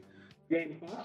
Ε, αυτό που έχει νόημα να πούμε, το οποίο το έχω μάθει από επίσημη πηγή από τη Microsoft, ότι η Ελλάδα είναι από τις καλύτερες χώρες στο ratio συνδρομών. Δηλαδή αυτοί που έχουν κονσόλα με αυτούς που έχουν συνδρομή είναι ε, από ναι. τα καλύτερα ratio στην Ευρώπη. Μα δεν υπάρχει λόγος να, να έχεις Xbox κονσόλα και να μην έχεις ναι, ναι. Game Pass. Δηλαδή... Στην Ελλάδα κιόλας. Στην Ελλάδα ναι. κιόλας. Στην Ελλάδα το PlayStation, όποιος, δεν υπήρχαν πολλές κονσόλες, υπήρχε το PlayStation εδώ και είκοσι χρόνια ας πούμε. Όποιος έχει κονσόλα έχει PlayStation. Αυτό με, το, το Game Pass είναι αυτό που έμαθε, που έφτασε στα αυτιά του κόσμου το, το Xbox σιγά σιγά και το παίρνει για να βάλει Game Pass. Δεν βάζει Game, Game Pass επειδή παίρνει Xbox. Το Game Pass, παιδιά, προσέξτε, από του χρόνου θεωρητικά που θα αρχίσουν να βγάζουν και όλα τα στούντιο της Microsoft παιχνίδια και αν ολοκληρωθεί και η εξαγορά της ε, Activision Blizzard και έχουμε τα Call of Duty Day One στο Game Pass, δεν σου πω ότι δεν θα βγει στο PlayStation, αλλά το, για μένα το πιο λογικό αυτή τη στιγμή είναι ότι, παιδιά, ογδόντα ευρώ στο πι ες φάιβ, mm. δωρεάν με το Game Pass στο Xbox. Η λογική λέει αυτό, λέει. Αλλά κάτσε να το δούμε και αυτό, γιατί πολλά ναι. ακούγονται, τέλος πάντων. Λύση αυτό το πράγμα, σου λέω τώρα. Συν τα παιχνίδια που θα αρχίσουν να βγαίνουν από την Bethesda. Έτσι, μάνι μάνι δηλαδή έχουμε δύο παιχνίδια από την Bethesda, ξέρω εγώ, το πρώτο εξάμηνο του είκοσι τρία που είναι πολύ δυνατά. Είναι ρε παιδί μου ένα θέλητρο να πεις ότι θα πάω να πάρω Xbox, διότι αυτά τα παιχνίδια τουλάχιστον δεν θα τα πληρώσω ογδόντα ευρώ το ένα. Και σε χώρα όπως η Ελλάδα που οι οικονομικές δυνατότητες των περισσότερων που παίζουν games δεν είναι αυτές που αγοράζουν πενήντα παιχνίδια το μήνα. Έτσι, είναι τα μαμ. Ή το Series S ή το Series X, δηλαδή κάποιος που θα γλιτώσει τα λεφτά από τα παιχνίδια όλα αυτά με μια συνδρομή Ultimate, πιστεύω θα πάει στο X. Υπάρχει ενδιαφέρον, αυτό είναι πολύ σημαντικό. Τον πρώτο καιρό δεν υπήρχε ενδιαφέρον για το S και γι' αυτό, αν θυμάστε, ε, πουσάρανε πάρα πολύ τα καταστήματα το S κάποια στιγμή, γιατί θέλανε να διώξουν και τα κομμάτια που ήταν στο ράφι. Δεν ξέρω τι κατάσταση επικρατεί αυτή τη στιγμή, διότι μέσα σε όλα ε, η μόνη θέση που υπήρχε στην Ελλάδα με άνθρωπο ο οποίος είχε μια εικόνα του τι γίνεται στη Microsoft έκλεισε. Βασικά έφυγε ο άνθρωπος που υπήρχε εκεί και δεν ξέρω τώρα ποιος έχει, τον έχει αντικαταστήσει. Ε, οπότε δεν έχουμε και κάποια πληροφορία. Θα προσπαθήσω να μάθω από το εξωτερικό, αλλά δεν έχω ιδιαίτερες ελπίδες ότι θα mm. μάθω. Ε, αλλά από ό,τι βλέπω, τουλάχιστον σε επίπεδο κονσόλας, σε όλα τα υπόλοιπα βέβαια παιχνίδια, περιφερειακά και όλα αυτά, δεν νομίζω ότι ασχολείται άνθρωπος. Δηλαδή, ε, αν θα πουλήσουν τα μαγαζιά καμιά κάρτα για συνδρομή, αν πουλήσουν κανένα χειριστήριο το οποίο παίζει και στο πι σι, οπότε οκ. Okay. κατά κύριο λόγο πι ες φάιβ είναι η κατάσταση. πι ες φορ, πι ες φάιβ στην ελληνική αγορά.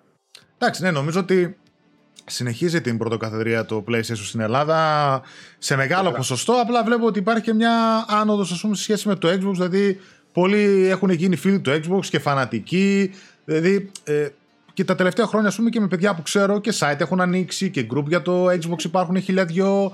Και εννοείται, φυσικά, βοήθησε πάρα πολύ το Game Pass σαν αυτό που υπάρχει, το οποίο κάνει και μια εξαιρετική δουλειά, έτσι. Δηλαδή, ε, τα παιχνίδια ακόμα και τώρα που βάζει, και στο και τα και αυτά που βάζει, για μένα είναι εξαιρετικές προσθήκες. Και Day One. Εννοώ ότι έχεις Day One τις σημαντικές κυκλοφορίες. Δηλαδή, Day One τώρα το Forza, Day One το Gears, Day One το Halo, ε, Flight Simulator. Δηλαδή, είναι παιχνίδια τα οποία θα τα πλήρωνες να τα πάρεις. Ναι, ναι, ναι. ναι. Συμφωνώ. Δηλαδή, μα έχεις ακόμα... τα λεφτά του από μια κυκλοφορία. Δηλαδή τα λεφτά που θα δίνεις για μια κυκλοφορία, για μια μισή, ξέρω εγώ, δίνεις και τα πάντα. Ναι, ναι. Μα ακόμα το και κάποια. Πάρα πολύ. Δεν ξέρω σου πόσο θα τους βγει. Εγώ δηλαδή θεωρώ. Το πιο λογικό είναι ότι κάποια στιγμή μέσα στη χρονιά φέτος θα δούμε να σταματάει το gold. Δηλαδή ναι. δεν έχει νόημα πλέον ναι. αυτό το πράγμα. Το οποίο ίσως είναι... και κάποια αύξηση και στην τιμή του Game Pass και αυτά. Γιατί πλέον με Bethesda συν ό,τι άλλο έρχεται. Κάπου λίγο... ναι. Ναι, δεν θα βγει. Τα μαθηματικά δηλαδή δεν θα τους πάνε ακριβώς όπως θέλανε. Πιστεύω ότι θα ανεβεί λίγο η τιμή. Όχι πάρα πολύ, λίγο. Έχουν ανέβει άλλα κι άλλα. Έτσι. Ε... Πάλι θα τα βγάζει τα λεφτά του πανεύκολα. Ναι, δεν το συζητάμε. Πόσο να ανέβει, ξέρω εγώ. Ναι. Αυτό. Εκεί είναι η εξίσωση πάντα. Δηλαδή, τι λεφτά μου γλιτώνει, τι μου προσφέρει. Εκεί ναι. τελειώνει η συζήτηση. Με το, με το όποιο Game Pass, το όποιο PlayStation Plus, το, την όποια υπηρεσία. Όλο το zoom είναι εκεί. Ναι. Παύλος, σε ποια κονσόλα παίζεις κυρίως από τις δύο? πι ες φάιβ. Ε, ερώτηση. Συγκεκριμένη για το πι ες φάιβ, πώς φαίνεται το DualSense ε, αρχικά σαν ιδέα και δεύτερον σαν ελοποίηση δύο χρόνια μέσα στη γενιά? Το DualSense για μένα ήταν το πιο δυνατό χαρακτηριστικό του πι ες φάιβ πέραν του display. Δηλαδή οτιδήποτε δεν έχει να κάνει με την απεικόνηση, για μένα ήταν μακράν το χειριστήριο το οποίο έκλειψε τις εντυπώσεις. Με έχει βολέψει τρομερά στα χέρια και μου αρέσει πάρα πολύ και σε... το έχουν συνηθίσει στα χέρια μου. Δηλαδή στην αρχή ήταν λίγο περίεργο. Με το Astrobot, ξέρεις, λίγο εκεί ναι, ναι, ναι. πάθαμε σοκ όλοι. Ναι, καλά. Δεν το έχουμε δει σε τέτοιο επίπεδο εφαρμογής και υλοποίησης σε όλα τα παιχνίδια. Θεωρώ δηλαδή ότι πολλά παιχνίδια δεν το έχουν πολύ εκμεταλλευτεί. Έχουν κάνει τα βασικά. Αλλά είναι για μένα, ρε παιδί μου, κάτι το οποίο δεν ξέρω αν θα σε οδηγήσει στο να αγοράσει PlayStation αντί για Xbox. Αλλά είναι όντως ένα κομμάτι το οποίο θεωρητικά κιόλας πρέπει να τους πιάσανε και λίγο στο, ξέρεις. Ε, να τους πιάσανε στον ύπνο τους κολύπους. Δεν νομίζω ότι περίμενε κανείς τέτοιο πράγμα. Ναι, γιατί η Sony τους άλλους έκανε, η Sony τους άλλους πάντα έκανε πολύ μικρά βηματάκια από κοντρόλ σε κοντρόλ και, και ξαφνικά ναι. Μπράβο, ναι. Έπισε εμάς τον. Το χειριστήριο είναι, είναι τρομερό, δηλαδή για μένα με έχει βολέψει πάρα πολύ. Να πω ότι μετά από δύο χρόνια κατάφερα να χαλάσω το πρώτο χειριστήριό μου, το που ουσιαστικά δεν πατάει το X. Έχει αρχίσει δηλαδή και ψιλοκολλάει, αλλά μιλάμε τώρα, του έχω αλλάξει την Παναγία. Δεν είναι ότι ξέρεις, έχω παίξει δύο ώρες. Ναι, ε, ναι. Και είναι καθεκτικό. Εμένα αυτό είναι που μου αρέσει. Δηλαδή, γενικότερα έχει βγάλει αρκετές ώρες παιχνιδιού. Εμένα και τα τρία είναι κομπλέ. Ένα έβγαλε θέμα drifting, αλλά με κάποιον τρόπο διορθώθηκε μόνο του. Δηλαδή, okay, έβγαλε λίγο θέμα okay. drifting. Το άφησα Άλυπα. στην άκρη κυριολεκτικά. Λέω αυτό έχει drifting, λέω δεν παίζω. Και την επόμενη φορά που το άνοιξα, το controller έπαιζε. Και σου δεν σου κάνω πλάκα τώρα. Δηλαδή, δεν δε, δε, δε, δε το πίστευα. Είχε τη λύση okay. στο τσεπάκι του. Προσευχή. Δεν δε ξέρω τι γινόταν, ρε. Δεν ξέρω πώς έγινε αυτό το πράγμα. Αλλά ναι, το χειριστήριο φοβερό τώρα στο Ragnarok. Να σας πω την αλήθεια, μου, μου άρεσε γενικά. Θεωρώ ότι θα μπορούσε να έχει κάνει δύο features παραπάνω π.χ. Yeah. για αποκλειστικό της Sony. Αλλά εντάξει, ερχόμουν από τον Gotham Knights, θα το ξαναπώ, το οποίο. Έλα, λες, κρατούσα ένα κομμάτι ξύλο. Ε, δεν μπορώ, αφού τα έκανα όλα λάθος. Τι να τους κάνω, εγώ φταίω. Δεν προσπάθησαν καν. Next gen only παιχνίδι. Τέλος πάντων, εντάξει, δεν θα μιλήσω για τον Gotham Knights πάλι, αλλά όχι το. Το DualSense είναι μεγάλο selling point για μένα. Δηλαδή, αν μπορεί κάποιος να παίξει το παιχνίδι αυτό που λες και στο Series X και στο πι ες φάιβ, εγώ θεωρώ ότι πρέπει να το παίξει στο πι ες φάιβ, εάν φυσικά υπάρχει αντίστοιχη υποστήριξη DualSense, έτσι. Mm-hmm. Εάν υπάρχει. Αλλιώς, εντάξει, τα χειριστήρια και τα δύο είναι, είναι εκπληκτικά, θεωρώ, έτσι. Εντάξει, κύριε, αυτό. Εμένα στην προηγούμενη γενιά το, το χειριστήριο του Xbox μου άρεσε περισσότερο. Αλλά ναι. τώρα το, το DualSense δηλαδή, νομίζω ότι έχει κάνει τη διαφορά και δεν ξέρω. Ε, ξέρεις τι γίνεται, πρέπει να δεις και πώς θα κινηθεί. Τώρα η Microsoft δεν ξέρω αν κάνει κάτι τέτοιο. Δηλαδή παραφαίνεται ότι θα ακολουθήσει έτσι και βγάλει κάτι αντίστοιχο. Ε, νομίζω ε, είχε... Το Κάποι... Pro Controller το πάει σε άλλο επίπεδο. Ναι, είχε κάποιες δηλώσεις νομίζω ότι είχε κάνει ο Phil Spencer ότι ήταν εντυπωσιασμένος ή τέλος πάντων του άρεσε κάτι κτλ. Ότι θα κοιτάξουμε κι εμείς κάτι. Δηλαδή θεωρώ ότι δεν ξέρω αν θα βγάλει ένα Pro Controller σε αυτή τη γενιά ή στην επόμενη θεωρώ ότι θα βάλει κάποια features παραπάνω. Τίποτα haptics ή κάτι άλλο. Τέλος πάντων, για μένα το μεγαλύτερο θέμα και νομίζω θα συμφωνήσει και ο Ζήσης και φαντάζομαι και εσύ, Παύλο, για το πι ες φάιβ δύο χρόνια μετά είναι το interface του. Δηλαδή δεν έχω εμπειρία από Xbox να σου πω πόσο καλό είναι, αλλά νιώθω ότι είναι μια χαρά λειτουργικότατο. Στο πι ες φάιβ, ειδικά από όταν μπήκε το Plus μέσα, κάνουμε αμάν για να βρούμε απλά πράγματα. Είναι γρήγορο πάντως. Γρήγορο είναι, είναι αλλά... αλλά έχει άλλα θέματα. Δηλαδή το story είναι ένα χάος. Mm. Και επίσης, το search Sony house. Έχει... Το search house επίσης Sony έχει θέμα με τις συνδρομές. Ας πούμε τώρα, εγώ αυτό που γίνεται με τις Plus που είναι σε προσφορά. Δηλαδή το είδατε προφανώς ότι όποιος έχει premium μπορεί να βάλει μόνο premium. Έξτρα, έξτρα κτλ. Δεν μπορεί να κάνει downgrade με την προσφορά. Εγώ δεν είμαι σίγουρος ότι αυτό είναι θέμα της Sony και δεν είναι θέμα του store. Με έχουν κάνει να πιστεύω αυτό το πράγμα. Αυτό. Δεν το έχω πάρει καμπάρι, τι θα θέλει να κάνει. Άμα έχεις, άμα έχεις ε, premium και θες να βάλεις π.χ. τώρα με τις εκτός Black Friday extra, δεν μπορείς. Πρέπει να βάλεις μόνο premium. Άρα δηλαδή θα πρέπει να αναβαθμίσεις μόνο σε αυτή που έχεις. Ναι. Όχι σε καμιλότερη. Αν έχεις, ναι, αν έχεις μικρότερη, μπορείς να πας υψηλότερα. Αν έχεις υψηλότερα, δεν μπορείς να πας παρακάτω. Ναι. Δηλαδή θα έπρεπε. Θεωρητικά και να αγοράσεις καινούργια συνδρομή. Ναι, αυτό δηλαδή τώρα θεωρητικά θα έπρεπε να σου πει: έχεις premium με ενενήντα μέρες, μπορείς να το ρίξεις το extra, να στο κάνω εκατόν είκοσι, ξέρω εγώ, και από εκεί και μετά αγόρασε extra ένα χρόνο. Αυτό δεν γίνεται. Σου λέει σε αυτό που είσαι, σε αυτό. Και έχουν εκκρεμιστεί πολλά παιδιά. Κι όμως, εγώ αυτό πιστεύω ότι δεν είναι θέμα Sony. Εγώ αυτό πιστεύω ότι είναι θέμα. Δεν μπορώ να πέφτει τελείως έξω. Αλλά με έχουν κάνει να πιστεύω ότι είναι θέμα store. Ότι δεν έχουν τρόπο στο store να κάνουν τη μετατροπή. Μπορεί. Νομίζω ότι είναι θελημένο αυτό το πράγμα. Δεν νομίζω. Λες, ότι... Και εγώ νομίζω ότι κάπως είναι θελημένο. Προτιμώ, προτιμώ να είναι θελημένο. Προτιμώ να είναι θελημένο, σου λέω αλήθεια. Ε, εγώ πιστεύω ότι είναι θελημένο αυτό το πράγμα γιατί θέλουν ουσιαστικά ξέρεις, να, να κρατήσουν τουλάχιστον να μην, να μην κατέβει ο κόσμος. Όλοι αυτό που θέλουν τουλάχιστον να να ανέβουν όλοι σε επίπεδα συνδρομής. Αλλά ε, ναι, δεν ξέρω. Πούμε, το επίσης ε, ωραίο το οποίο το, μου το λέει ο συνεργάτης μου Δημήτρης που έχουμε το, το site μαζί ο Καρέτσος ότι ήθελε να πάει να στακάρει, ξέρω εγώ τώρα, να πάρει ε, συνδρομή από τα καταστήματα, να πάει σε κατάστημα, αλλά στα καταστήματα δεν υπάρχουν αυτές τις τιμές της, ε, της ναι. Plus. Δηλαδή οι προσφορές στο πι ες Plus δεν τρέχουν στα καταστήματα. Α, αν πάρει να πάρεις συνδρομή, ναι, θα πάρεις την παλιά τιμή. Ναι, μα είναι και νομίζω και από την αρχή του καινούριου πι ες Plus. Λέγανε ότι από την Αμερική τουλάχιστον είχαν αποσύρει τις κάρτες Plus. Δηλαδή τώρα Ελλάδα βλέπω ακόμα υπάρχουν. Ε. Έχουν μείνει κάτι λίγες εδώ στην Ελλάδα. Λίγες, ναι. Το έμαθα. Έχουν μείνει κάτι λίγες. Δεν είναι σε προσφορά, αλλά είναι σε φάση να τελειώσουν αυτές, διότι θα έρθουν, με... θα έρθουν άλλες κάρτες στο επόμενο. Το wallet. Δηλαδή θέλει να βγάλει κάρτες με την καινούργια μορφή, ναι, ναι. Με, τις... με τα καινούργια tiers ουσιαστικά, με τρίμηνες, δωδεκάμηνες, δεν ξέρω πώς θα το βγάλει, αλλά είναι σε φάση απόσυρσης αυτές. Ο μόνος τρόπος να πάρει κάποιος, αν θέλει να αγοράσει κάρτα, είναι να πάει να αγοράσει λεφτά, τις πενήντα και τις είκοσι, να τις βάλει και να ψωνίσει από το Μπράβο. Store τη μειωμένη τιμή τη συνδρομή. Ναι, ναι, όπως επίσης και. Οι επιλογές, δηλαδή τώρα ότι η Sony έκανε ένα καινούριο γιου άι, mm-hmm. το οποίο ναι, μεν είναι όμορφο, είναι μοντέρνο, είναι γρήγορο, έχει γι' αυτό τα αρνητικά του, γιατί κάποια χαρακτηριστικά τα είδαμε να παίρνουν έως και δύο χρόνια, ας πούμε, για να μπουν στην κονσόλα και στο γιου άι και τεχνικά, γιατί το βι αρ αρ, τα folders, τα two κέι υποστήριξη. Ενώ η Microsoft που συνέχισε το ίδιο γιου άι, το ίδιο λειτουργικό, τα έχει από τη μάνα της. Νομίζω έκανε κάποιες διορθώσεις, το έκανε φορ κέι το μενού, λίγο τα μενού άλλαξε από ό,τι βλέπω μικρά μεγάλα tiles. Έχει αρκετές διαφημίσεις βέβαια εκεί πέρα, το οποίο αυτό γκρινιάζει yeah. ο κόσμος της Microsoft, δηλαδή παντού είναι διαφήμιση Game Pass ή οτιδήποτε άλλο έχει να κάνει με αυτό. Ε, αλλά οκ, okay. εγώ ξέρεις τι θέλω, μιας και παίρνω την κατηφόρα στη κουβέντα, θέλω λίγο να μου πεις την άποψή σου, γενικότερα και αυτό που σχολιάζουμε εμείς στις εκπομπές και αυτό που σχολιάζουμε στον κόσμο είναι ότι από φάση εταιριών, δηλαδή μπήκαμε σε μια νέα γενιά, ήρθαμε από μια προηγούμενη γενιά όπου η Sony πήγε τρένο, ε, είχε μια μεγάλη επαφή με τον κόσμο, έβγαλε παιχνιδάρες, το PlayStation τέσσερα ας πούμε δεν είχε τίποτα αρνητικό, ένα Xbox το οποίο έβαλε τρικλοποδιά στον εαυτό του, προσπάθησε να ανακάμψει, είδαμε το Game Pass την καινοτομία ας πούμε, στην ουσία αυτό το βοήθησε να προσπαθήσει να ανακάμψει. Μπήκαμε σε αυτή τη γενιά και υπάρχει αίσθηση από τον κόσμο και με τις αλλαγές που γίνανε στα πρόσωπα στις εταιρείες, με τον Jim Ryan που έγινε ο πρόεδρος, με Sean Loudon και λοιπούς που φύγανε, ότι σε αυτή τη γενιά βλέπουμε μια υπεροπτική Sony, η οποία ίσως να θυμίζει και εποχές PlayStation τρία, και απέναντί τους έχουμε μια Microsoft η οποία, ok, underdog ας το πούμε είναι, μπαίνει με το σκεπτικό ότι ό,τι θέλετε εσείς εγώ είμαι εδώ, Ε, κάνει τις εξαγορές, έχει τις χαμηλές τιμές ή δεν τις ανεβάζει, δεν κλείνει πόρτες όπως αργεντίνικο Game Pass ή τουρκικές συνδρομές κτλ που έχουμε δει να τα κλείνει η Sony, γίνεται η Nintendo και τέτοια. Πώς τη βλέπεις έτσι τη φάση? Κοίταξε, η, η αλήθεια είναι ότι η Sony όντως βγάζει λίγο ένα υπεροπτικό ύφος σε αυτή τη γενιά. ε, Βέβαια, με τις, με, νομίζω ότι άρχισε να, να το μαζεύει όταν είδαν τις πωλήσεις του Xbox στην Αμερική. Δηλαδή το Series στην Αμερική έχει πάει πάρα πολύ καλά. Είναι πενήντα πενήντα στην Αμερική. Ναι, είναι πολύ που... μεγάλη μάχη εκεί. Και... Εντάξει, είναι αγορά η οποία καθορίζει τις εξελίξεις όπως και να το κάνουμε. Έτσι. Η Αμερική μπορεί να μην είναι μεγαλύτερη, αλλά να μην είναι η μεγαλύτερη. Είναι η μεγαλύτερη, θεωρητικά, αλλά δεν θυμάμαι σε νούμερα, μην λέω χαζομάρες. Νομίζω είναι η μεγαλύτερη σε νούμερα. Αλλά είναι, είναι αγορά, ρε παιδί μου, που καθορίζει εξελίξεις.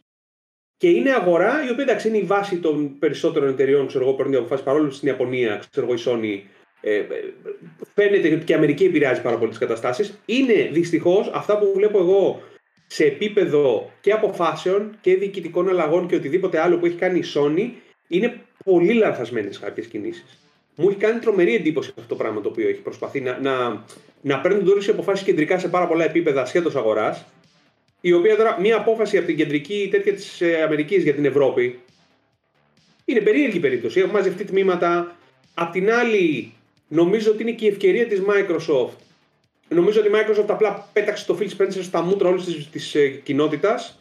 Ο Spencer είναι πάρα πολύ χαρισματικός, τρομερά επικοινωνιακός, καμία σχέση με τον, ε, με τον Jim Ryan. Έτσι. Ο Jim Ryan είναι ο αυστηρός σι ι ο της οτιδήποτε που εντάξει στο χαλαρό. Ε, ο άλλος είναι σε φάση, ναι, ο άλλος είναι σε φάση ο γλυκούλης θείος που θα παίξουμε μαζί και θα μου κάνει τα χατήρια.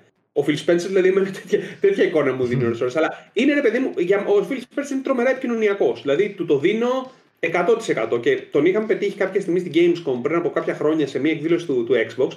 Και πραγματικά τον έβλεπες, ρε παιδί μου, ότι γούσταρε την κουβέντα που έκανε με όλο τον κόσμο. Δηλαδή, τον έπιανε άσχετος κόσμος, επισκέπτες που είχαν πάει για ένα Steel Fan Fest και μίλαγε με τους πάντες. Δεν είναι σε φάση θα κυκλοφορήσει με τους μπράβους μου κτλ. Είναι ναι. Καμία σχέση. Είναι τρομερά επικοινωνιακός. Είναι και στο Twitter και οτιδήποτε, αν το δεις, δηλαδή το πώς απαντάει και σε κόσμο. Έχει και το πλεονέκτημα τώρα ότι σου πουλάω και μια υπηρεσία που είναι προς όφελός σου. Είναι δηλαδή, δημοφιλής, λαοφιλής, ναι. Μπράβο. Είναι καλό. Ε, δεν ξέρω αν αυτό το πράγμα, αν η μάχη πάει σώμα με σώμα, θα συνεχιστεί για πάρα πολύ. Αλλά το ότι η Sony έκανε λάθη και ίσως ε, εκτίμησε λίγο παραπάνω το πώς βασικά υποτίμησε, νομίζω, παραπάνω το Xbox από ό,τι θα έπρεπε για αυτή τη γενιά, mm. για την κονσόλα που έβγαλε. Ε, με τα δεδομένα που έχουμε αυτή τη στιγμή και με δεδομένο ότι η Microsoft, ακόμα να πούμε ότι τα στούντιό της δεν έχουν αρχίσει να βγάζουν τα παιχνίδια, δηλαδή αυτά τα δεκατόσα στούντιο που έχει η Microsoft, δεν έχουν μπει ακόμα σε σειρά να βγάζουν παιχνίδια. Θεωρητικά το είκοσι τρία είναι αυτό που θα δούμε. Δεν ξέρω, αλλά λέμε τώρα. Σκέψου τώρα λοιπόν να έχεις από τη μία τη Sony, η οποία τα τελευταία χρόνια, θυμάσαι πόσα παιχνίδια τριπλ έι τη βγάζει. Δύο, τρία. Το χρόνο, ναι, ναι, τόσο. Το χρόνο, το οικονομικό έτος. Δηλαδή, φέτος, στο οικονομικό έτος το τωρινό τι έβγαλε. Έβγαλε μαζεμένα τον Gran Turismo στην αρχή. Το Horizon. Και το Ragnarok και το Part ένα, το The Last of Us. Ναι, ναι. Το Last of Us, το Part ένα, το οποίο είναι οκ, okay, δεν είναι καινούριο. Ναι, ναι. Ναι, εντάξει, και το Gran Turismo τώρα. Και το God of War τώρα. Ναι, ναι. Εντάξει, δεν είναι λίγα. Από άποψη του πώς έχουν ανέβει οι παραγωγές, δεν θεωρώ ότι είναι λίγα αυτά τα παιχνίδια. Απλώς επειδή όντως η Microsoft έχει πολλά στούντιο, αν αρχίσει να παράγει, μπορεί να παράγει σε πολύ μεγαλύτερο ρυθμό. Αυτό ισχύει. Αλλά να τα δούμε και αυτά, γιατί άφαντα είναι και έχουμε και καιρό να τα ακούσουμε όλα. Είναι, είναι, είναι αλήθεια ότι, κοίτα, η Microsoft τελευταία φορά, αν θυμάμαι καλά, η Microsoft είχε κάνει η Sony που έλεγε ότι είναι παιχνίδια που θα δείξουν που θα βγουν μόνο φέτος. Η Microsoft νομίζω στην παρουσίαση της που έκανε στην Gamescom. Θα βγει μέχρι το, μέσα στο οικονομικό έτος το είκοσι δύο είκοσι τρία, αυτό, ναι. Το οικονομικό έτος ήταν τον Ιούνιο. Ναι, η Microsoft ήταν. Μπράβο, είπε, σου είπε. Θα δούμε μέσα στους επόμενους δώδεκα μήνες. Γιατί ήταν ουσιαστικά το οικονομικό της έτος. Ναι, μπράβο, Ιούνιο. Και εστίασε εκεί. Πρέπει, για μένα, θα πρέπει κάποια στιγμή και η Microsoft, επειδή όλη αυτή η συζήτηση γύρω από τα στούντιο που αγοράσει είναι μεγάλη, θα πρέπει λίγο εκεί να αρχίσει να βγάζει ένα χρονοδιάγραμμα ότι παιδιά, το είκοσι τρία θα βγουν αυτά, το είκοσι τέσσερα θα βγουν αυτά. Δηλαδή να θυμηθεί ο κόσμος ότι υπάρχει Perfect Dark, το οποίο το έχουμε ξεχάσει εδώ και ένα χρόνο. Αρχικά πρέπει να αρχίσει να δείχνει τα ίδια τα παιχνίδια, γιατί δεν δείχνει τίποτα. Έχει δείξει για τα περισσότερα ή ένα σι τζι άι trailer ή ένα αρ τι, μια ανακοίνωση με ένα. Ξέρω εγώ, Indiana Jones, σου λέω εγώ, που είδαμε ναι. δέκα δευτερόλεπτα ένα teaser. Ναι, αυτά πρέπει να τα ξεχνάς μετά από λίγο καιρό. Ε, δεν, αν δεν στα, αν δε στα ρίχνουν συνέχεια στα μούτρα, όχι συνέχεια, εντάξει. Άμα mm. απέχουν τρία χρόνια τα παιχνίδια, δεν θα τα δείξουν από τώρα.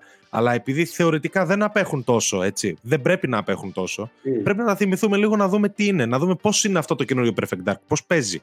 Το Avowed τι είναι. Mm. Το καινούριο Fable πώς θα δείχνει σχέση με τα παλιά. Δηλαδή, ε, τους λέει πληροφορία. Η Microsoft δεν μιλάει καθόλου εδώ και πολύ καιρό. Κάτι που έκανε και η Sony. Mm. Απλώς η Sony είναι, είναι safe, βέβαια. Απλώς η Sony αυτό είχε ενδιάμεσα τις κυκλοφορίες, οπότε ήξερε ότι ο κόσμος θα είναι εκεί. Θα παίξει το Horizon, θα παίξει το Gran Turismo, το God of War και δεν έχει απαιτήσεις. Τώρα και η Sony πρέπει να αρχίσει πάλι να μιλήσει μετά Δε, το God of War. Ναι, π.χ. δεν ξέρουμε για, για το είκοσι τρία, δεν ξέρουμε τίποτα, έτσι. Για το είκοσι τρία, παιδιά, η Sony είναι στάνταρ που θα βγάλει μόνο πι ες βι αρ δύο αν δεν φύγει γι' αυτό το Φεβρουάριο. Ναι, ναι, ναι. Και ένα είδα κάπου η Somnia και έλεγε ότι ακόμα είναι για το είκοσι τρία του Spider-Man δύο. Αυτά εντάξει, είναι τα. Μόνο αυτά ξέρουμε. επειδή το God of War δύο πήγε μπούνια, το God of War το, ναι. το Ragnarok πήγε μπούνια, είναι στάνταρ ότι θα πάει στο επόμενο οικονομικό το Spider-Man. Το ξεχνάτε δηλαδή για το τρέχον οικονομικό έτος της Sony. Το οποίο σημαίνει μετά τον Απρίλιο. Ναι, ναι, εγώ δεδομένο το θεωρούσα. Μέχρι και το Μάρτιο δηλαδή πάμε με το Πι Ες Βι Αρ δύο, το οποίο με ερωτηματικό.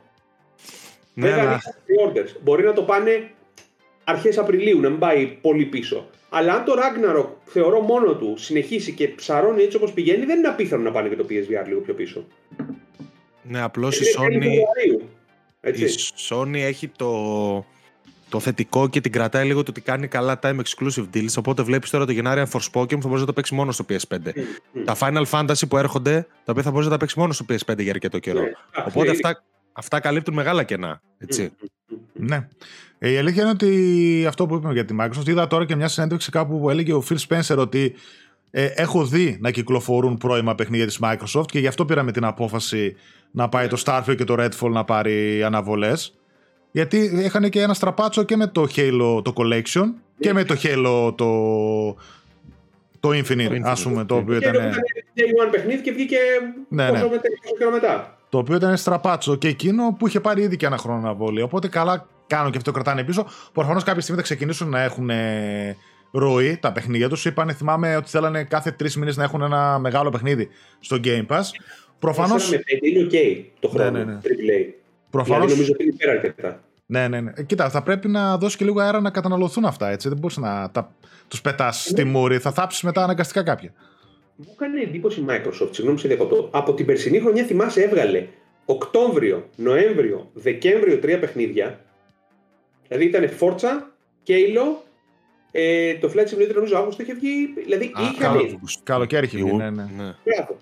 Είχαν λοιπόν τρεις τέσσερις μήνες σερί από ένα μεγάλο παιχνίδι και μετά ξαφνικά. Psychonauts δύο τον Αύγουστο. Ναι, και μετά ξαφνικά ένα πεντάμινο, εξάμινο. Ναι. Στην Ούγκα. Μα ακόμα, μα εγώ νομίζω ότι ακόμα συνεχίζεται αυτό γιατί τι έβγαλαν ενδιάμεσα. Τίποτα δεν έχει βγει τώρα. Σε τέτοιο επίπεδο παραγωγές, έτσι. Ναι. Τι να πω, αν έπεσε. Το οποίο εντάξει, οκ, okay, ρε παιδί μου, είναι γαμό τα παιχνίδια είναι, αλλά δεν είναι, ναι. δεν είναι Halo, δεν είναι Forza. Ναι, ναι. Και, Obsidian είναι, και Obsidian είναι και γαμό της εταιρείας, αλλά δεν, δεν σου κρατά το Pentiment, το fanbase ζεσταμένο. Ναι, ναι, ναι. Είναι και Ζητά. οι μεγάλες οι κυκλοφορίες που θα έρθουν από τη Microsoft, σίγουρα εννοείται, δε, Hellblade δύο κτλ. Που ήδη έχουν στα σκαριά, είναι αυτά που τα πουλήσουν και οι συνδρομές, είναι αυτά που τα πουλήσουν και οι κονσόλες. Το Pentiment δεν παίρνει μέσα σε πουλήσει κονσόλα. Δηλαδή, κάποια στιγμή θυμάμαι και η συνέντευξη του παιδιού Phil Spencer ότι φτάσαμε είκοσι πέντε εκατομμύρια το Game Pass και θεωρητικά είμαστε και κοντά σε ένα ταβάνι. Είμαστε κοντά σε όλους αυτούς που είναι διατεθειμένοι να βάλουν Game Pass. Από εκεί και πέρα πρέπει να βγάλεις τις μεγάλες παραγωγές για να σκουντίξει και άλλον κόσμο να ξαναβάλει. Το Game Pass το καλό που έχει είναι και το πι σι. Το οποίο είναι τεράστια αγορά. Όπως θα το κάνουμε. Yeah. Δηλαδή, ο άλλος που έχει ήδη πι σι δεν θέλει τα πεντακόσια ευρώ να δώσει της κονσόλας. Με τα πεντακόσια ευρώ θα στακάρει για δέκα χρόνια ένα Game Pass. Mm. Οπότε, αν εκεί του πετάς τα παιχνίδια που είναι να έρθουν, αυτομάτως έχεις πιάσει πολύ μεγαλύτερη βάση. Εκεί πέρα λοιπόν τώρα, για μένα, αυτό που θα, θα δούμε σίγουρα είναι το, το Δεκέμβριο στα Game Awards θα δούμε πράγματα. Δηλαδή, θεωρώ, ναι. εγώ θεωρώ ότι η Microsoft εκεί θα δείξει πράγματα. Ναι. Ίσως και η Sony, ας πούμε, να δείξει, γιατί δεν ξέρουμε τίποτα για το είκοσι τρία. Και από τους δύο. Δηλαδή, όλοι... γενικότερα με τα Game Awards είναι λίγο περίεργη σχέση της, αλλά. Δεν Sony με οποιαδήποτε διοργάνωση δεν είναι δική της βασικά, θα πω εγώ. Έχει φύγει και από την Epsilon τρία, έχει. Μα και υποτίθεται ότι. Και ένα event. Του χρόνου Ι τρία τουλάχιστον να είναι όλοι μέσα, γιατί δεν παλευόταν η κατάσταση αυτή πλέον. Mm. Και ελπίζω, ελπίζω τουλάχιστον γιατί άλλαξε ο διοργανωτής, ότι του χρόνου θα είναι καλύτερα. Νομίζω ότι πάντως το Δεκέμβριο θα είναι καλά τα Game Awards αυτή την από θέμα ανακοινώσεων. Τώρα από βραβεία εντάξει θα δούμε. Έχει. Ναι. Κοίτα, εκ, το, τώρα... εκ του αποτελέσματος α, τα, παιχ... ναι, τα παιχνίδια, θα το σχολιάσουμε στο κλείσουμε αυτό, ε, ότι εκ του αποτελέσματος δηλαδή, κρίνονται, από τα παιχνίδια κρίνονται οι κονσόλες, οι εμπειρίες κτλ. Σίγουρα δηλαδή, εκεί πέρα καταλήγουμε. Δηλαδή, εγώ βλέπω μια Sony η οποία, όπως λες και εσύ, έχει πάρει κάποιες αποφάσεις οι οποίες πείραξαν το κοινό. Έτωξε δηλαδή τα δεκάρια στις αναβαθμίσεις. Βλέπεις απέναντι τα δίναν δωρεάν. Save transfer ή το smart delivery που είχε το Xbox, δεν είδαμε κάτι αντίστοιχο στο PlayStation πέντε που ήταν σπαστικό, ειδικά με τα saves. Ε, τιμές ανέβασε πρώτη τα ογδόντα, άσχετα που μετά ακολούθησε όλη η βιομηχανία. Ε, πρώτη ανέβασε ένα πενήντα την κονσόλα της, άσχετα που θα δούμε ίσως και να ανεβάζει και το Microsoft, ίσως και ένα Switch δύο και εκείνο έχετε πιο ακριβό. Ξέρεις, είναι λίγο πρώτη και έχει έναν κόσμο απέναντι που ο οποίος θεωρεί ότι λίγο ξέρεις θα έχεις ανέβει πάλι στο καλάμι όπως ήταν τότε. Βέβαια. είναι ασφαλής γιατί και η κονσόλα της βγήκε καλή και οι πωλήσεις της πήγανε πολύ καλά και έχει μια βάση η οποία είναι τα παιχνίδια που ξέρεις, παιδί μου, ότι είναι... έχεις μια ασφάλεια. Δηλαδή, βγάζει παιχνίδι το PlayStation Studios και είναι αυτό που κάνει κύκλο η κουβέντα μας. Ε, ξέρεις ότι θα είναι ολοκληρωμένο, θα έχει μέσα τις επιλογές, τα accessibility, τα performance, τα quality. Δηλαδή, εγώ όταν έξω τον God of War και είχε τέσσερις πέντε επιλογές σε γραφικά, βι αρ αρ, εκατόν είκοσι, ό,τι θες μέσα, ούτε bugs, ούτε τίποτα. Λέω ναι, εδώ είμαστε. Δηλαδή είναι και θέμα developer, σίγουρα βέβαια και το έχουν όλη την αλυσίδα παραγωγής, την έχουν στήσει έτσι ώστε να βγαίνει ένα προϊόν το οποίο είναι καλό. Είδα μέσα βοήθησε Blue Point, βοήθησαν χίλια δυο άλλα στούντιο. Έχει πολύ πράγμα μέσα. Για τον God of War. Εντάξει είναι. Και βέβαια ένα τελευταίο ας πούμε για τη νέα γενιά, ένα σχόλιο μιας και σχολιάσαμε τον Game Pass, είναι για το καινούριο πι ες Plus. Το οποίο το θεωρώ ότι έχει κλείσει έξι μήνες μόλις βέβαια. Το θεωρώ ότι κινείται σε μέτρια επίπεδα. Δηλαδή το Essential ίσως και να έχει ανέβει λίγο τα παιχνίδια που δίνει. Το Extra θεωρώ ότι είναι ένα mini Game Pass σε ένα αλφα επίπεδο, το οποίο του λείπουν βέβαια day one κυκλοφορίες. Mm. Ε, έστω και σε indies έτσι, σε πιο μικρές παραγωγές. Δεν μιλάμε τώρα τα παιχνίδια της Sony, προφανώς δεν τα βάλει μέσα. Δηλαδή τον God of War με ποια λογική να το βάλεις μέσα όταν okay. έξω ξοδεύεις και σου πουλάει τρέλα. Δεν έχω απέτηση, αλλά ας πούμε κυκλοφορίες τύπου Stray, κάποια πιο μικρά έντις τύπου Pentiment, ας πούμε, θα μπορούσαμε να τα δούμε στο έξτρα. Είναι, το... είναι άλλο, είναι άλλο το, το εντελώς η λογική, είναι ναι, ξεκάθαρο ότι είναι πολύ διαφορετική η στρατηγική. Ναι, και το μοντέλο και η στρατηγική, μα τη λένε ευθέως τη λένε, ας πούμε, ότι δεν, ναι, ναι, ναι. δεν έχει νόημα. Απλά, δεν εγώ... νομίζω ότι έχει νόημα και... να κάνουν το ίδιο πράγμα. Εγώ κολλάω στο premium που είναι ναι, πολύ... Κοίτα, άλλο θέλει η Sony, άλλο θέλει η Microsoft. Mm. Οπότε δεν νομίζω ότι θα είχε νόημα ποτέ να φτιάξουν μια υπηρεσία η οποία θα είναι, ξέρεις, η μία αντίγραφο της άλλης. Γι' αυτό είναι τόσο διαφορετικές. Η Sony ξέρει, ας πούμε, ότι τα παιχνίδια της έχουν μια πολύ συγκεκριμένη δυναμική και ίσως την κάψει αν τα δίνει δωρεάν σε μια online υπηρεσία όπως κάνει το Game Pass με τα παιχνίδια. Από την άλλη, το Xbox έχει και εκείνο κάποια πολύ δυνατά franchises τα οποία δεν ξέρω αν θα φτάνανε βέβαια σε επίπεδο να πουλήσουν όσο που λέει το God of War. Έτσι. Ε, Ήταν άλλο το ρίσκο, αλλά και τα πορτοφόλια. Παιδιά, μην ξεχνάμε και αυτό. Η Microsoft αυτή τη στιγμή τα, τα, τα λεφτά που έχει να κάψει για το, για το Xbox και τα λεφτά που έχει κάψει για να φτάσει στο Xbox στο σημείο που είναι τώρα, η Sony δεν θα τα έχει κάνει. Εγώ θεωρώ ότι η Sony, αν της είχε πάει το, το PlayStation όπως είχε πάει το Xbox στη Microsoft, μπορεί και να το έχει εγκαταλείψει το project. Mm, ναι, ναι. Η Microsoft ναι. έχει άλλο πορτοφόλι, έχει άλλη λογική από πίσω. Η Microsoft αυτή τη στιγμή πουλάει cloud και το cloud είναι Windows, Office, επαγγελματικές χρήσεις, τσουπ. Χώνεται και το gaming. Άλλο πράγμα. Η yeah. Microsoft κάνει άλλο πράγμα. Και οπότε η λογική αυτή που έχει με το Game Pass είναι απόλυτα λογική. Δηλαδή έχει, εξηγείται πάρα πολύ απλά το τι κάνει η Microsoft με το Game Pass. Και το τι κάνει η Sony με το πι ες Plus. Η Sony ήθελε απλά να μην φαίνεται ότι δεν έχει μια υπηρεσία. Έβγαλε μια υπηρεσία με δωρεάν παιχνίδια. Είχε το, το Plus έτσι κι αλλιώς. Το αναβάθμισε και βάλε άλλα πραγματάκια πάνω. Να ψιλοχτυπάμε και λίγο το, το, God, το Game Pass, χωρίς να είναι Game Pass όμως. Ναι, ναι. Ε, νομίζω ότι είναι αυτό που είπαμε, ότι κάθε λογική στρατηγική είναι ξεκάθαρη, το λένε και οι ίδιοι βέβαια, ότι mm. για μας που δεν έχει νόημα να βάλουμε day one. Είδα και ένας άλλος βγήκε της Take-Two, νομίζω, σι ι ο, που είπε ότι και για μας day one είναι χαμένη ευκαιρία το να βάλουμε τα παιχνίδια μας εκεί. Δηλαδή το τζι τι έι τώρα τι να το βάσει μια υπηρεσία, δεν υπάρχει okay. ένα εν μπι έι two κέι ή κάτι άλλο. Μπαίνουν Ιούνιο, Αύγουστο, τρεις μήνες. Είναι όλοι οι developers που λέγανε. Mm. Ότι με την, με την εμφάνισή μας στο Game Pass αποκτήσαμε κοινό και πήγανε κάποιοι αγοράσαν το προηγούμενο, είδαν άλλες δουλειές μας. Δηλαδή σε αυτές τις περιπτώσεις. Εκεί είναι πολύ καλό deal και οι δύο πλατφόρμες. Είπες για το, για το Pentiment που είπαμε, που έλεγε ο άλλος της Obsidian ότι εγώ με το παλιό, με το παλιό μοντέλο, με το κοινό μοντέλο δεν υπήρχε περίπτωση publisher να μου έβγαζε το παιχνίδι. Ένα τώρα yeah. με το Game Pass το ρίσκο είναι μειωμένο, ε, διανομής σε πόσα εκατομμύρια, που το παίζει. Εντάξει, είμαστε και κάτω την ομπρέλα βέβαια της Microsoft, οπότε είναι διαφορετικά τα μοντέλα. Οκ, okay, είναι προφανώς ξεκάθαρη στρατηγική. Ε, πώς βλέπεις αυτές κάποιες φήμες που ακούγονται, οι οποίες.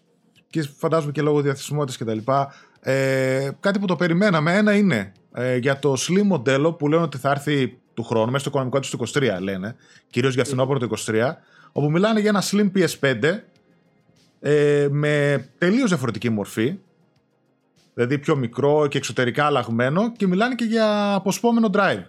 Δηλαδή να βγαίνει ένα μοντέλο από τη γραμμή παραγωγής και μετά με αποσπόμενο drive όποιος θέλει να το κάνει digital ή ή τέλος πάντων με disk drive, και προφανώς φαντάζομαι γίνεται για να βελτιωθεί και λίγο η γραμμή παραγωγής, να μην βγάζουν δύο μοντέλα διαφορετικά, δύο ες κέι γιου.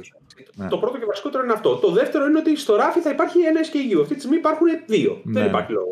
Από τη στιγμή που θα μπορούσε να κυκλοφορήσει ένα μηχάνημα χωρίς drive, και απλά να μπορώ να κουμπώνει τον drive εξωτερικά, ναι, προφανέστατα. Είναι λίγο θέμα αισθητικής, λίγο θέμα πρακτικό, καλώδια, τροφοδοσίες, ναι, ναι, ναι. Κατάλαβα, δεν ξέρω τι θα χρειαστεί, γιατί τα Blu-ray τα συγκεκριμένα μετακινούν και πάρα πολλά data, δεν ξέρω τώρα τι δυνατότητες έχουν να υπήρχε ένα drive το οποίο θα μεταφέρει τα πάντα και τροφοδοσία μόνο από ένα καλώδιο. Ναι. Να, δεν ξέρω τώρα, τεχνικότητα αυτό δεν το, δεν το θυμάμαι τώρα, να πω την αλήθεια μου, αλλά ότι θα βόλευε σίγουρα τη Sony να έχει μία γραμμή παραγωγής για ένα μηχάνημα και μετά να βγαίνει το περιφερειακό για όποιον το θέλει. Με τα δεδομένα που έχουμε αυτή τη στιγμή στο digital, θεωρώ ότι εντάξει, το κομμάτι του disk drive είναι λίγο δεύτερης σημασίας. Ναι. Στο σήμερα μιλώντας έτσι. Για το σήμερα. Οπότε ένα digital only ξέρω εγώ, μηχάνημα με ένα εξωτερικό drive νομίζω θα ήταν μια χαρά. Πάντως το πι ες φάιβ only, only digital only τέλος πάντων δεν, δεν υπάρχει πουθενά έτσι. Δηλαδή ο κόσμος ψάχνει με το κι άλλοι. Και, και τον πρώτο καιρό ερχόντουσαν πάρα πολύ λίγα. Ναι, και από το... τότε. Και τώρα δεν έρχονται πολλά κομμάτια. Έχω νομίζω καινούργια παραλαβή. Έχω να δω σε, ακόμα και σε bundle έχω να δω πάρα πολύ καιρό. Ναι. Δεν βγαίνει το και εγώ το disc μόνο βλέπω. Έχει μια λογική βέβαια και τους πρόκειες στον κόσμο προς το digital. Και σίγουρα θα έρθει και με μια μειωμένη τιμή και με μειωμένο κόστος για τη Sony. Και ίσως να δούμε και καλύτερα thermals βέβαια και τέτοια όπως πάει το Slim. Και είναι μια τακτική η οποία συνηθίζεται. Έτσι, δηλαδή στα... αν θυμάμαι καλά και στο PlayStation τέσσερα, δύο με δυόμιση χρόνια μετά βγήκε το... Υπολογίζουμε την περίοδο που περνάμε. Δηλαδή, mm. αυτό που σου είπατε, εγώ θεωρώ ότι η γενιά η συγκεκριμένη θα πρέπει να τη μετρήσουμε σαν μια μισή γενιά. Δηλαδή, mm. θα τη δούμε να απλώνεται σε μια μισή γενιά. Θα αυξηθούν δηλαδή όλα τα... Εκεί που βλέπαμε κάτι στα δύο χρόνια, θα το δούμε στα τρία τώρα. Mm. Μπορεί να βγει τέλη του είκοσι τρία το, ναι, ναι.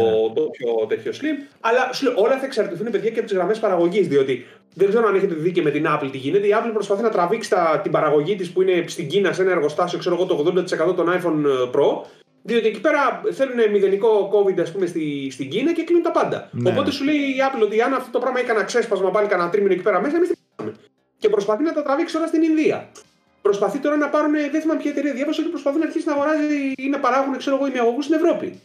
Και να αρχίσει να πάει η παραγωγή αλλού. Είναι πάρα πολλές παράμετροι. Αν δηλαδή δημιουργηθεί μέσα στη χρονιά, ξέρω εγώ, μέχρι το Φεβρουάριο-Μάρτιο, σκάσει τίποτα κανένα τρελό πάλι με κανένα lockdown ή οτιδήποτε άλλο συνεχιστεί αυτή η κατάσταση στην Κίνα με την πολιτική μηδενικού COVID που θέλουν, ε, δεν ξέρω πόσο μπορούν να εξαρτηθούν οι εταιρείες ή να είναι έτοιμες να κάνουν ένα switch και να πάνε σε άλλα εργοστάσια, να στήσουν άλλες γραμμές παραγωγής εκτός Κίνας και να πούν ότι ναι, OK, τώρα μπορούμε να βγάλουμε άνετα, πάμε να κάνουμε και το revision.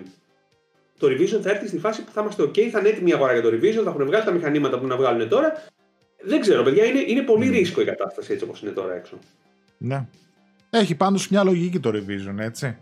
Το να έρθει. Ακόμα και με βάση του COVID μπορεί να εξαλείψουν κάποια στοιχεία τα οποία τους δυσκολεύουν στην παραγωγή τώρα, να κάνουν και δυο. Εκείνη και μια πάγια τακτική, όπως είπες και εσύ, θα τη δούμε απλωμένη μένα, αλλά θεωρώ ότι θα έρθει. Ε, λοιπόν, πριν κλείσουμε, με το Game Arena είσαι το μοναδικό ελληνικό μέσο το οποίο ψηφίζει στα The Game Awards του, του κολλητού μου του Τζέοφ. ε, νομίζω από πέρσι ξεκινήσατε. Αν θυμάμαι καλά, έτσι, με την Κοσμοτέ και με αυτά από πέρσι. Είναι το, η διαδικασία λίγο πώς είναι. Δηλαδή... Η διαδικασία.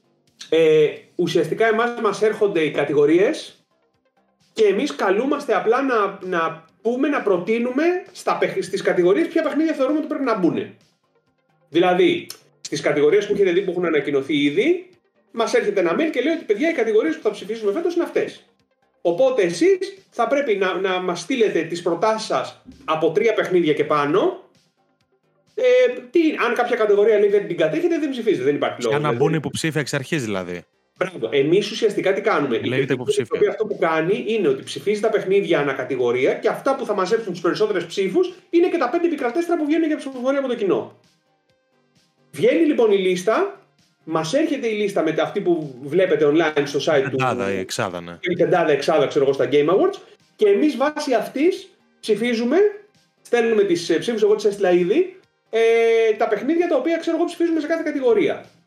Ε, ε, πάλι δεν είμαστε υποχρεωμένοι να ψηφίσουμε σε όλες τις κατηγορίες, γιατί υπάρχει κατηγορία που δεν γνωρίζουμε. Έτσι. Αυτό μετρά, υπολογίζεται ενενήντα τοις εκατό το βάρος της ψηφοφορίας της Κριτικής Επιτροπής και δέκα τοις εκατό το βάρος του, του κοινού. Ναι. Αυτά που ψηφίζουν online. Και έτσι βγαίνει το βραβείο το οποίο δίνεται το Δεκέμβριο. Σε όλες τις κατηγορίες, έτσι. Νομίζω, ναι, ναι, ναι, ναι, νομίζω πέρσι είχαν βγάλει και μια player choice, κάπως έτσι νομίζω που ήταν. Player choice και πέρσι φέτος βγάλανε και το καινούριο βραβείο ήταν το Best Adaptation. Το οποίο okay. ήταν η καλύτερη μεταφορά gaming άι πι σε άλλο μέσο το οποίο ήταν στυλ το Arcane, που ήταν του League of Legends, το Cyberpunk, το Netflix. βγάλαν τέτοια πράγματα. Ε, η, το, η ταινία το Uncharted, το Sonic και άλλο ένα νομίζω, δεν θυμάμαι ποια ήταν. Και λειτουργεί κάπως έτσι το πράγμα. Και υπάρχει... Το Cuphead πρέπει να ήταν το άλλο. Ναι. Και υπάρχει μια ημερομηνία, φαντάζομαι, η οποία τραβά με γράμμες κυκλοφορίες, έτσι. Ναι, ναι, ναι. Η κυκλοφορία πέρσι, ας πούμε, δεν είχε πιάσει το, το Halo που είχε βγει Δεκέμβριο. Ναι. Το Halo νομίζω πέρσι το είχε χάσει τα, τα βραβεία γιατί είχε βγει κοντά. Τα, ναι, τα βγήκε οκτώ και τα βραβεία ήταν εννιά του μήνα. Το Forza πέρσι ήταν μέσα, γιατί πολλοί αναπαράγουν το, το Forza πέρσι δεν ήταν, ενώ το God of War φέτος είναι. Όχι, το Forza ήταν, εγώ το ψήφισα. Ήταν, κανονικά. Ήταν, ναι. Ήταν υποψηφιότητες. Δεν, δεν, δεν θυμάμαι τώρα τι είχα ψηφίσει κιόλας να σου πω για το, για το Καλά, καλύτερο. Όχι, δεν θέμα τι ψήφισα. Ποιο είχε βγει πέρσι? Το It Takes Two. Το καλύτερο παιχνίδι. Ναι, ναι. ναι. ναι δεν θυμάμαι τι είχα ψηφίσει, να σου πω την αλήθεια. Αλλά ε, το, καλά, το, το God of War φέτος έχει βγει πολύ, πολύ, πολύ νωρίτερα από το όριο. Το όριο ήταν ε, κυκλοφορίες που θα είχαν βγει. Κοίτα, επειδή εμείς ψηφίζουμε σκέψου. Ψηφίσαμε πω, κοντά στις αρχές Νοεμβρίου. Θεωρώ ότι τα παιχνίδια που θα έπρεπε να έχουμε, να έχουμε βγει είναι παιχνίδια που βγαίνανε μέχρι και το πρώτο δεκαήμερο, όπου εμείς υπό την προϋπόθεση ότι οι εταιρείες θα μας είχαν στείλει κώδικα για να το δούμε. Δηλαδή, εγώ δεν μπορούσα να ψηφίσω το Need for Speed που βγαίνει δύο του μήνα, που είναι πριν τα βραβεία, αλλά που δεν το έχω δει. Ναι. Οπότε μας είχε ένα deadline, το οποίο είναι παιχνίδια που έχουν βγει μέχρι μια συγκεκριμένη ημερομηνία. Και αυτά είναι αυτά που προτείνουμε και κάπως έτσι λειτουργεί η διαδικασία. Μάλιστα. Εντάξει, φανταζόμουν ότι κάπως έτσι είναι η διαδικασία. Βγαίνει και ο Τζέφο και εκείνος είναι επικοινωνιακός, δεν το συζητώ. Ο... Εμείς δεν μπορούμε να πούμε, δεν μας επιτρέπεται να πούμε πρώτος διψηφίσαμε. Προφανώς. Προφανώς, εντάξει, δεν ρωτάω καν εννοείται. Όχι, καλά δεν είναι. Δύο παιχνίδια είναι έτσι κι αλλιώς. Πήρα τέσσερα για, τα, για το Game Awards. Stray και Xenoblade Chronicles. Stray και Xenoblade Chronicles, φαντάζομαι. Το Stray μου έκανε φοβερή εντύπωση πάντως, ότι το ψήφισε κόσμος. Η αλήθεια είναι και εμένα μου έκανε φοβερή εντύπωση. Δηλαδή, θα περίμενα ένα indie, αλλά ίσως όχι το Stray, κάποιο άλλο. Α, το Stray για μένα ήταν χαριτωμένο. Ναι, αλλά ως εκεί. Κόμμα, αυτό. Αλλά εκεί. Ναι, ναι, ναι, αυτό, ναι. αυτό, αυτό. Δεν ξέρω αν μπορεί αυτό το παιχνίδι να θεωρηθεί Game of the Year. Όχι. Ναι. Το Σύφο, ας πούμε, θα, θα μπορούσε να είναι πολύ εύκολα στη θέση του. Ναι, κάτι τέτοιο. Το Σύφο είναι πολύ πιο εύκολα. Ναι, ναι. Το Σύφο σίγουρα πιο εύκολα. Μου έκανε εντύπωση αυτό. Αλλά τα, θα δούμε τι θα ψηφίσει ο κόσμος, γιατί είναι, είναι και αρκετά τα μέσα. Νομίζω καμιά καπουστάρα. Δεν θυμάμαι πώς είναι. Ναι, ναι. Τόσο. Okay. Αυτό που ψηφίζουν. Είναι, εντάξει. Εντάξει. Αλλιώς στα The Game Awards, έτσι, νομίζω εννιά Δεκεμβρίου, αν θυμάμαι καλά, γίνονται φέτος. Ναι. Ε, καταρχάς, εσείς, α, θα σου πω, νομίζω είναι το πρώτο τώρα μετά COVID που γίνεται με παρουσία είναι κοινού. Κόσμο. Ναι, είναι στο Microsoft Theater, είναι το κτίριο το οποίο βρίσκεται. Είναι στο Los Angeles, είναι η ι θρι. Το Staples, το γήπεδο των Lakers και δίπλα ακριβώς είναι το Microsoft Theater. Είναι εκεί που κάνει η Microsoft τις παρουσιάσεις στην ι θρι. Στην ι θρι, ναι. Μπράβο, είναι έξω από την ι θρι, είναι δίπλα, δεν είναι τετράγωνο περπάτημα. διακόσια μέτρα το τετράγωνο το αμερικανικό, αλλά εκεί στη συνέχεια είναι ακριβώς δίπλα από το γήπεδο. Και είναι εκεί που γίνονται τα βραβεία, έχει αμφιθεατρικό χώρο, εκεί θα έχει κόσμο, θα έχει καλεσμένους, θα έχει παρουσιάσεις πάλι ε, και θα είναι, ναι, θα είναι με παρουσία κοινού. Ε, είστε καλεσμένοι καταρχάς? Είμαστε καλεσμένοι, αλλά καταλαβαίνεις τώρα ότι. Πρόσεξε, ποιο είναι το πρόβλημα. Το πρόβλημα είναι ότι εγώ για να μπορέσω να ζητήσω από το κανάλι να καλύψω κάποια έξοδα να πάμε, θα έχει νόημα να πάμε να κάνουμε κάποια δουλειά. Το θέμα είναι ότι επειδή τα βραβεία αυτά είναι... δεν έχουν να κάνεις κάτι. Πας βλέπεις και φεύγεις. Πας βλέπεις, δεν έχεις. Ναι, ναι. Να, να ζητήσω τώρα, τα εισιτήρια έχουν πάει που έχουν πάει στο Θεό. Δηλαδή για να πάμε δύο άτομα με κάμεραμαν, να, να κλείσουμε αεροπορικά και ξενοδοχείο για να πάμε θέλουμε τρεις και μισό χιλιάρικα. Θα ένα... πάω να πω στο κανάλι, παιδιά, δώσε τρεις και μισό χιλιάδες για να πω τώρα ταξιδάκι στο Λος Άντζελες για να δω τα βραβεία από κοντά. Δηλαδή θα, θα μου τζώνει οι άνθρωποι. Ναι, ναι, ναι. Με αυτά τα λεφτά ε, μπορώ να κάνω δύο ταξίδια για να βγάλουμε θεματικές εκπομπές ολόκληρες. Δεν, δεν υπάρχει νόημα. Mm. Αν, ήταν, αν είχαμε τη δυνατότητα να δημιουργηθεί δημοσιογραφικό περιεχόμενο, επειδή πρόσκληση έχω ως μέλος κριτικής επιτροπής, θα πήγαινα. Αλλά δεν υπάρχουν δυνατότητες. Είναι σε φάση σου λένε ρε παιδί μου ότι έλα και αν βρεις κάποιον μπορεί να του κάνεις συνέντευξη. Αλλά ξέρεις, ποιο θα βρεις εκεί τώρα. Με την... Όχι, ρε παιδί μου, να σου πω κάτι. Μπορείς να βρεις. Δηλαδή, μου έχουν έρθει ήδη στο, στο mail της εκπομπής μου έχουν έρθει ξέρω, τέσσερα πέντε mail από ανθρώπους που θα είναι developers, θα είναι ε, ah, άνθρωποι okay. των εταιριών εκεί. Αλλά το θέμα είναι ότι αυτό μου έρχεται τώρα. Τα βραβεία είναι σε τρεις εβδομάδες. Αν πάω τώρα να κλείσω εισιτήρια, θα πληρώσω πέντε χιλιάδες, όχι τρία. Είναι, παιδιά, όλα είναι θέμα κόστους. Δηλαδή, αν εγώ το ήξερα ε, ότι θα μπορούσα να κάνω δουλειά από τον Ιανουάριο, θα μπορούσα να τα έχω κλείσει, να μου βγει πολύ πιο φθηνά, να έχει υπολογιστεί και στο budget της εκπομπής, γιατί έχουμε ένα budget το οποίο είναι ανεξάμηνο στην εκπομπή για ταξίδια και τέτοιες δουλειές. Ε, εντάξει, να σου πω κάτι, με τα λεφτά που θα δίναμε τώρα για τα Game Awards, τα θα βγάλετε... μπορώ να κάνω τρία ταξίδια. Ναι, ναι, πόσες δουλειές, έτσι. Όχι, παιδιά, είναι, είναι τηλεόραση. Έτσι. Δηλαδή, η τηλεόραση σου λέει ο άλλος, παιδί μου, ότι εγώ έχω αυτό το budget και πρέπει να το εκμεταλλευτείς με τον καλύτερο τρόπο. Εγώ, δηλαδή, δώσαμε, ξέρω εγώ, πήγαμε τρία άτομα, παραγωγός, κάμεραμαν και εγώ στην Ολλανδία που κάναμε ένα θέμα για το ξενοδοχείο, το, το Arcade Hotel. Ε, το οποίο θα μπορούσαμε με τα λεφτά των Game Awards να πάμε σε τρία τέτοια ταξίδια. Ναι, ναι, κατάλαβα. Ο άλλος θα σου πει, φίλε, θα μου βγάλεις τρεις εκπομπές και εδώ θα πας να μου βγάλεις ένα ρεπορτάζ δέκα λεπτών σε μία εκπομπή. Ε, δεν γίνεται. Δε, δηλαδή δεν ναι. μπορεί να.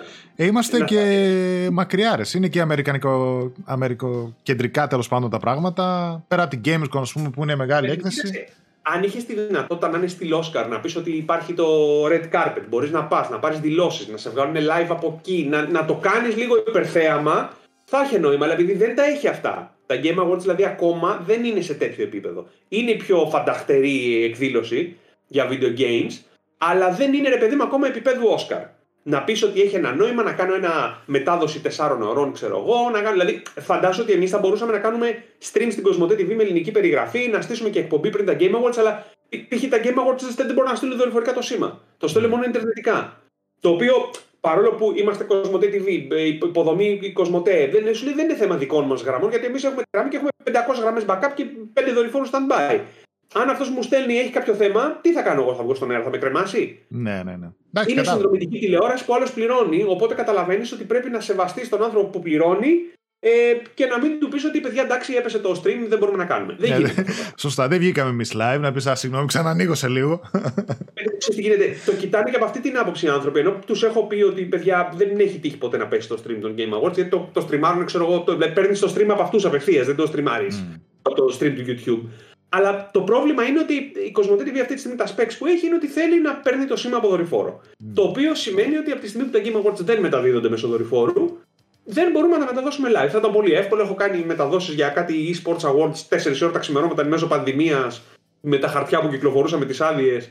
Ε, που τα είχαμε δορυφορικά, τα μεταδώσαμε. Αλλά αν είχαμε τα Game Awards έτσι, εγώ τους είχα προτείνει και στους ανθρώπους να κάνουμε εκπομπή με καλεσμένους στο στούντιο, οι οποίοι θα ήταν μαγνητοσκοπημένοι στο πρώτο της κομμάτι, θα ήταν μία η ώρα το βράδυ, ξέρω εγώ. Θα γινόταν, ξέρω εγώ, θα ήταν άνθρωποι του χώρου, θα μιλούσαμε για αυτό το πράγμα. Μετά θα πήγαινα να κάνω τη μετάδοση. Σήμερα ρεπορτάζ στο Game Arena, δηλαδή θα το καλύπταμε full. Αλλά ναι, δεν, ναι. Έχει, δεν έχει τόσο πράγμα πέραν της ίδιας της βράβευσης. Το καταλαβαίνω απόλυτα και κοίτα, έτσι όπως βλέπω και τον Τζέοφ να, τα, να επενδύει γιατί στο προϊόν του, γιατί ένα προϊόν που έφτιαξε ο ίδιος είναι έτσι και επένδυσε και έγινε και λίγο must. Γι' αυτά μπορεί αύριο μεθαύριο να βάλει και μια δορυφορική κάλυψη. Δηλαδή βλέπω ότι επεκτείνεται όλο και σε περισσότερα media, yeah. σε μέσα, ε, στο TikTok κάνανε και εκεί streaming. Κινηματογράφους λέει θα ανοίξουν, θα κάνουν. Εντάξει, έχει, έχει. Μπορεί να γίνει κάποια στιγμή. Ναι, ναι, συζητάμε τώρα. Αυτή τη στιγμή, επειδή διαβάζω και από ανθρώπους που είναι και συνάδελφοί μας, ας πούμε, ηρωνικά σχόλια, ο άνθρωπος κατάφερε από το μηδέν να έχει φτιάξει yeah. αυτή τη στιγμή την πιο φαντασμαγορική εκδήλωση. Για τα, για, εμένα, ας πούμε, τα mail που έχω πάρει από εταιρείες για τα Game Awards, επειδή ψηφίζω και αυτοί έχουν τη λίστα με τους, τα mail που έχω πάρει δεν τα έχω πάρει όσα χρόνια δουλεύω από εταιρείες. Δηλαδή έχουν επικοινωνήσει μαζί μου στούντιο τα οποία ούτε καν. Έτσι.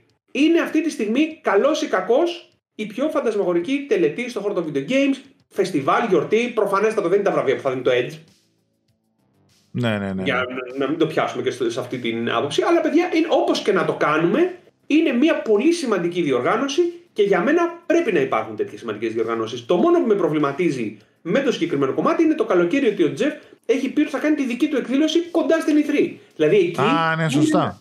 Είναι, είναι ένα πράγμα το οποίο θα πρέπει για μένα από τη στιγμή που η ι θρι μπαίνει στη νέα της εποχή, θα πρέπει να το ματσάρουνε και ας είναι η μεγάλη εκδήλωση να κάνει σαν το Opening Night που κάνει στην Gamescom. Είναι κρίμα πραγματικά η βιομηχανία να μην έχει μια μεγάλη έκθεση, ένα μεγάλο φεστιβάλ όπως ήταν η ι θρι. Και να μην μπορούμε να το μαζέψουμε και να γίνουν όλα μαζί. Ναι. Η αλήθεια είναι ότι. Όταν μιλάμε για έκθεση, ναι. δεν είναι έκθεση που καταλαβαίνει ο κόσμος που βλέπει από το σπίτι, είναι έκθεση με τα booths, με το να περπατάς τρεις μέρες συνέχεια. Μας είχαν καλέσει και φέτος, τώρα κάναν το καλοκαίρι ένα event ε, κοντά στο. Δεν θυμάμαι πότε ήταν. Ήταν τις ημέρες της ι θρι. Έκανε και μία εκδήλωση στην Αμερική που είχαν κλείσει ένα χώρο που είχε booth με εταιρείες. Αλλά ήταν σε φάση τώρα, ξέρω εγώ, ήταν η Ubisoft με δύο booth. Ο ένας με ένα παιχνίδι. Δηλαδή ήταν πολύ περιορισμένο, ρε παιδί μου. Mm. Αλλά λέω, ρε γαμότο μου, δηλαδή. Είμαστε βιομηχανία του θεάματος. Θέλουμε κάτι φαντασμαγορικό. Δεν γίνεται να μην υπάρχει αυτό το πράγμα της ι θρι και να καταστράφηκε έτσι. Ναι. Εγώ... Είναι κρίμα, πραγματικά. Είναι μεγάλο κρίμα. Πρώτον, εμένα μου λείπει πάρα πολύ. Δηλαδή, θυμάμαι ι θρι, ξέρεις, το δεκαέξι, το δεκαεπτά, όπως γινόταν και η Sony που ήταν μέσα και ήταν πανηγύρι. Δηλαδή, και οι gamers ε, συσπυρώνονται, ρε παιδί μου, καιρό από αυτά. Δηλαδή, θέλουν εκεί πέρα το χαμό, το βαμβαρδισμό από τα τριπλ έι παιχνίδια. Συζητάνε. Όλοι. Μα... Αυτή τη στιγμή δηλαδή ήταν μια, μια, ένα τετραήμερο το οποίο όλα τα site Verge, οτιδήποτε και όλα, όλα, όλα, όλα, όλα, ναι, ναι, όλα. όλα ασχολούνταν με το gaming. Καλός ή κακός. Mm. Πρέπει να το έχεις αυτό το πράγμα. Η Gamescom είναι μέσα στο καλοκαίρι που η Ευρώπη η μισή είναι στις παραλίες. Έτσι. Δεν ασχολείται άνθρωπος. Άνθρωπος. Έτσι, και από τα νούμερα μπορούμε να το δούμε, δηλαδή εμείς στα site μας. Ό,τι ναι. και να γράψει καλοκαίρι, ο άλλος είναι στην παραλία, κάνει από το ναι, κινητό, ναι. θα κοιτάει ναι, και δεν υπάρχει, δεν υπάρχει καλοκαίρι. Μην σταματάμε, δε. Μετά, κανάλι, μη σταματάμε. Μετά, τη μηθρή, μετά τη μηθρή, πάει τέλη Σεπτεμβρίου πάλι. Διάμεσα μπορούμε να τα κλείσουμε τελείως στα site. Ναι, ναι. Δηλαδή, είναι αυτό, αλλά είναι λογικό ρε. Ο άνθρωπος τώρα έχει τελειώσει σεζόν, δεν ξεκουραστεί και θα διαβάζει τώρα τριακόσιες ανακοινώσεις. Ε, πρέπει λοιπόν εκεί, μακάρι, μακάρι οι άνθρωποι, ε, τουλάχιστον επειδή αυτός που η διοργανώτρια αρχή της παξ. Είναι η εταιρεία που έχει το Eurogamer και επειδή έχουμε συνεργαστεί με το, με το Eurogamer και έχω μιλήσει με τους ανθρώπους του, του Eurogamer, τουλάχιστον αυτοί θα το κάνουν λίγο φεστιβάλ, λίγο εορταστικό. Η πρώτη μου ελπίδα είναι να γυρίσει η Sony, που είναι το πιο σημαντικό από όλα. Και αφού γυρίσει η Sony, η δεύτερη ελπίδα μου είναι να καταφέρουν να το μαζέψουν μαζί με τον Jeff και να κάνουν ένα event το καλοκαίρι. Έτσι, γιατί είναι κρίμα να, να χάσει την ευκαιρία και όλος ο υπόλοιπος κόσμος που ταξιδεύει και στην Αμερική για να δει ένα, ένα μεγάλο event και να μεταφέρει και τις εντυπώσεις του από εκεί. Έτσι. Ναι. Μακάρι να γίνει αυτό που λες. Πραγματικά το ξαναλέω, μου λείπουν οι ε τρία και που είχαν ακουστεί ότι θα κλείσει και δεν θα ξαναγίνει, δεν θα κάνει. Όντως ήταν μεγάλο πλήγμα και αυτά. Οκ. Okay. Μακάρι να γυρίσει και η Sony, γιατί και εκείνη σίγουρα απουσιάζει. Ε, δεν ξέρω, θες να ρωτήσεις κάτι άλλο, Ζήση? Εγώ νομίζω ότι είμαστε ε, κομπλέ. Εγώ, μια που ο Παύλος δεν μπορεί να απαντήσει προφανώς στη ψήφιση, εγώ θέλω να πω τελευταία ερώτηση απλά πώς του φάνηκε η χρονιά γενικά, αν έπαιξε τα παιχνίδια που περίμενε. Δηλαδή, αν, ε, αν ήταν καλή χρονιά. Εγώ χάρηκα πάρα πολύ με το Flight Simulator εν μέσω κλεισούρας, διότι εγώ ταξίδευα πάρα πολύ και είχα κλειστεί μέσα στο σπίτι και μου την είχε βιδώσει. Οπότε πήρα το Flight Simulator και ταξίδεψα σε όλο τον κόσμο, πέρασα σούπερ. Ε, ξανά έπαιξα το Last of Us, το οποίο μου άρεσε πάρα πολύ. Το ξανά έπαιξα όλο από την αρχή. Ε, και το, α, να σας πω, το Last of Us είχα κάνει την εξής βλακεία. Επειδή δεν το είχα παίξει όταν είχε βγει και το έπαιξα λίγο πριν έρθει το δύο. Είχα, είχα και ήξερα τι είναι. Πώς εξεφύγει αυτό. Είναι αυτό που σας είπα στην αρχή, επειδή δεν, δεν γράφω reviews, δεν, δεν παίζω όλα τα παιχνίδια. Δηλαδή θα παίξω κάποια παιχνίδια που ξέρεις, θέλω να έχω μια εικόνα, κάποια τα έχω δει σε εκθέσεις, οπότε μπορεί να προλάβω να ασχοληθώ. Και το έπιασα να το παίξω πριν από το δύο, αλλά επειδή δεν πρόλαβα, έφτασα μέχρι την ημέρα που ήρθε ο κωδικός και την ώρα, τη μέρα που ήρθε ο κωδικός, τις τελευταίες δύο ώρες που μου είχαν μείνει από το ένα, τις είδα στο YouTube. Και πέρναγα γρήγορα λίγο να δω τι έχει γίνει, δηλαδή σε τέτοια φάση. Και κάθισα τώρα το Last of Us και το τελείωσα στο πι ες φάιβ. Πέρασα πάρα πολύ ωραία, μου άρεσε πάρα πολύ. Τώρα άρχισα και έπαιζα λίγο το Return to Monkey Island και μου άρεσε πάρα πολύ. Ε, τι άλλο έπαιξα, καλά, δεν, δεν χρειάζεται να σας πω για Mario κτλ. Το Sonic τώρα με έχει φάει ο Χρήστος ότι, που το γράφει σε εμάς, το έχει αναλάβει για review, ότι είναι πάρα πολύ καλό, οπότε θα κάτσω λίγο μόλις τελειώσω τώρα με τον God of War να παίξω Sonic. Ε, το Ragnarok το χαίρομαι πραγματικά πάρα πολύ αυτή τη στιγμή. Νομίζω ότι ήταν χρονιά που έχουν παίξει καλά παιχνίδια. Φέτος και έρχεται και το Καλίστο τώρα σε λίγο. Που είναι επίσης παιχνίδι που θέλω οπωσδήποτε να, να παίξω. Το είδα στην Gamescom, ναι, ναι, ναι. πάρα πολύ σε μια παρουσίαση που παρακολούθησα. Νομίζω ήταν καλή χρονιά η φετινή και θεωρώ ότι και του χρόνου θα είμαστε σε πολύ καλό επίπεδο παιχνίδια. Ναι. Πιθανότατα ναι, έτσι φαίνεται. Μα οι πρώτοι μήνες έχουν γεμίσει. Ναι, ναι, ναι. Πολύ πράγμα. Πολύ πράγμα παιδιά. Έχουν γεμίσει και από και hardware μάλιστα έρχεται. Το πι ες βι αρ δύο. Λανσάρισμα ναι, hardware ναι. και χίλια δυο παιχνίδια. Λοιπόν, νομίζω αυτά. Ναι. Κλείσαμε α, μία ώρα και σαράντα λεπτά κοντά, οπότε νομίζω είμαστε μια χαρά. Κάτι άλλο δεν έχω να ρωτήσω. Άλεξ, έχεις κάτι ας πούμε, να ρωτήσεις τον Παύλο, τίποτα? Όχι, εντάξει, δεν. Όχι, όχι. Δεν αυτά νομίζω. Αυτό. Τα καλύψαμε ό,τι θέλαμε να πούμε. Ναι. Παύλο, χάρηκα πάρα πολύ, φίλε. Ωραία συζήτηση όλα κάναμε. Εγώ χάρηκα για την πρόσκληση, παιδιά, να είστε καλά. Τίποτα, δεν τίθεται θέμα και να τα ξαναπούμε. Ε, υγεία βέβαια. Εύχομαι πάνω απ' όλα. Αυτό είναι το σημαντικότερο. Αυτό είναι το σημαντικότερο. Λίγο χρόνο να έχουμε ανάμεσα σε όλα τα υπόλοιπα να παίζουμε κανένα παιχνιδάκι. Γιατί και εγώ ζορίζομαι, η αλήθεια είναι πλέον. Ε, αυτά. Φιλάκια σε όλους. Ευχαριστούμε, Παύλο. Άλεξ, θα τα πούμε. Τσαου.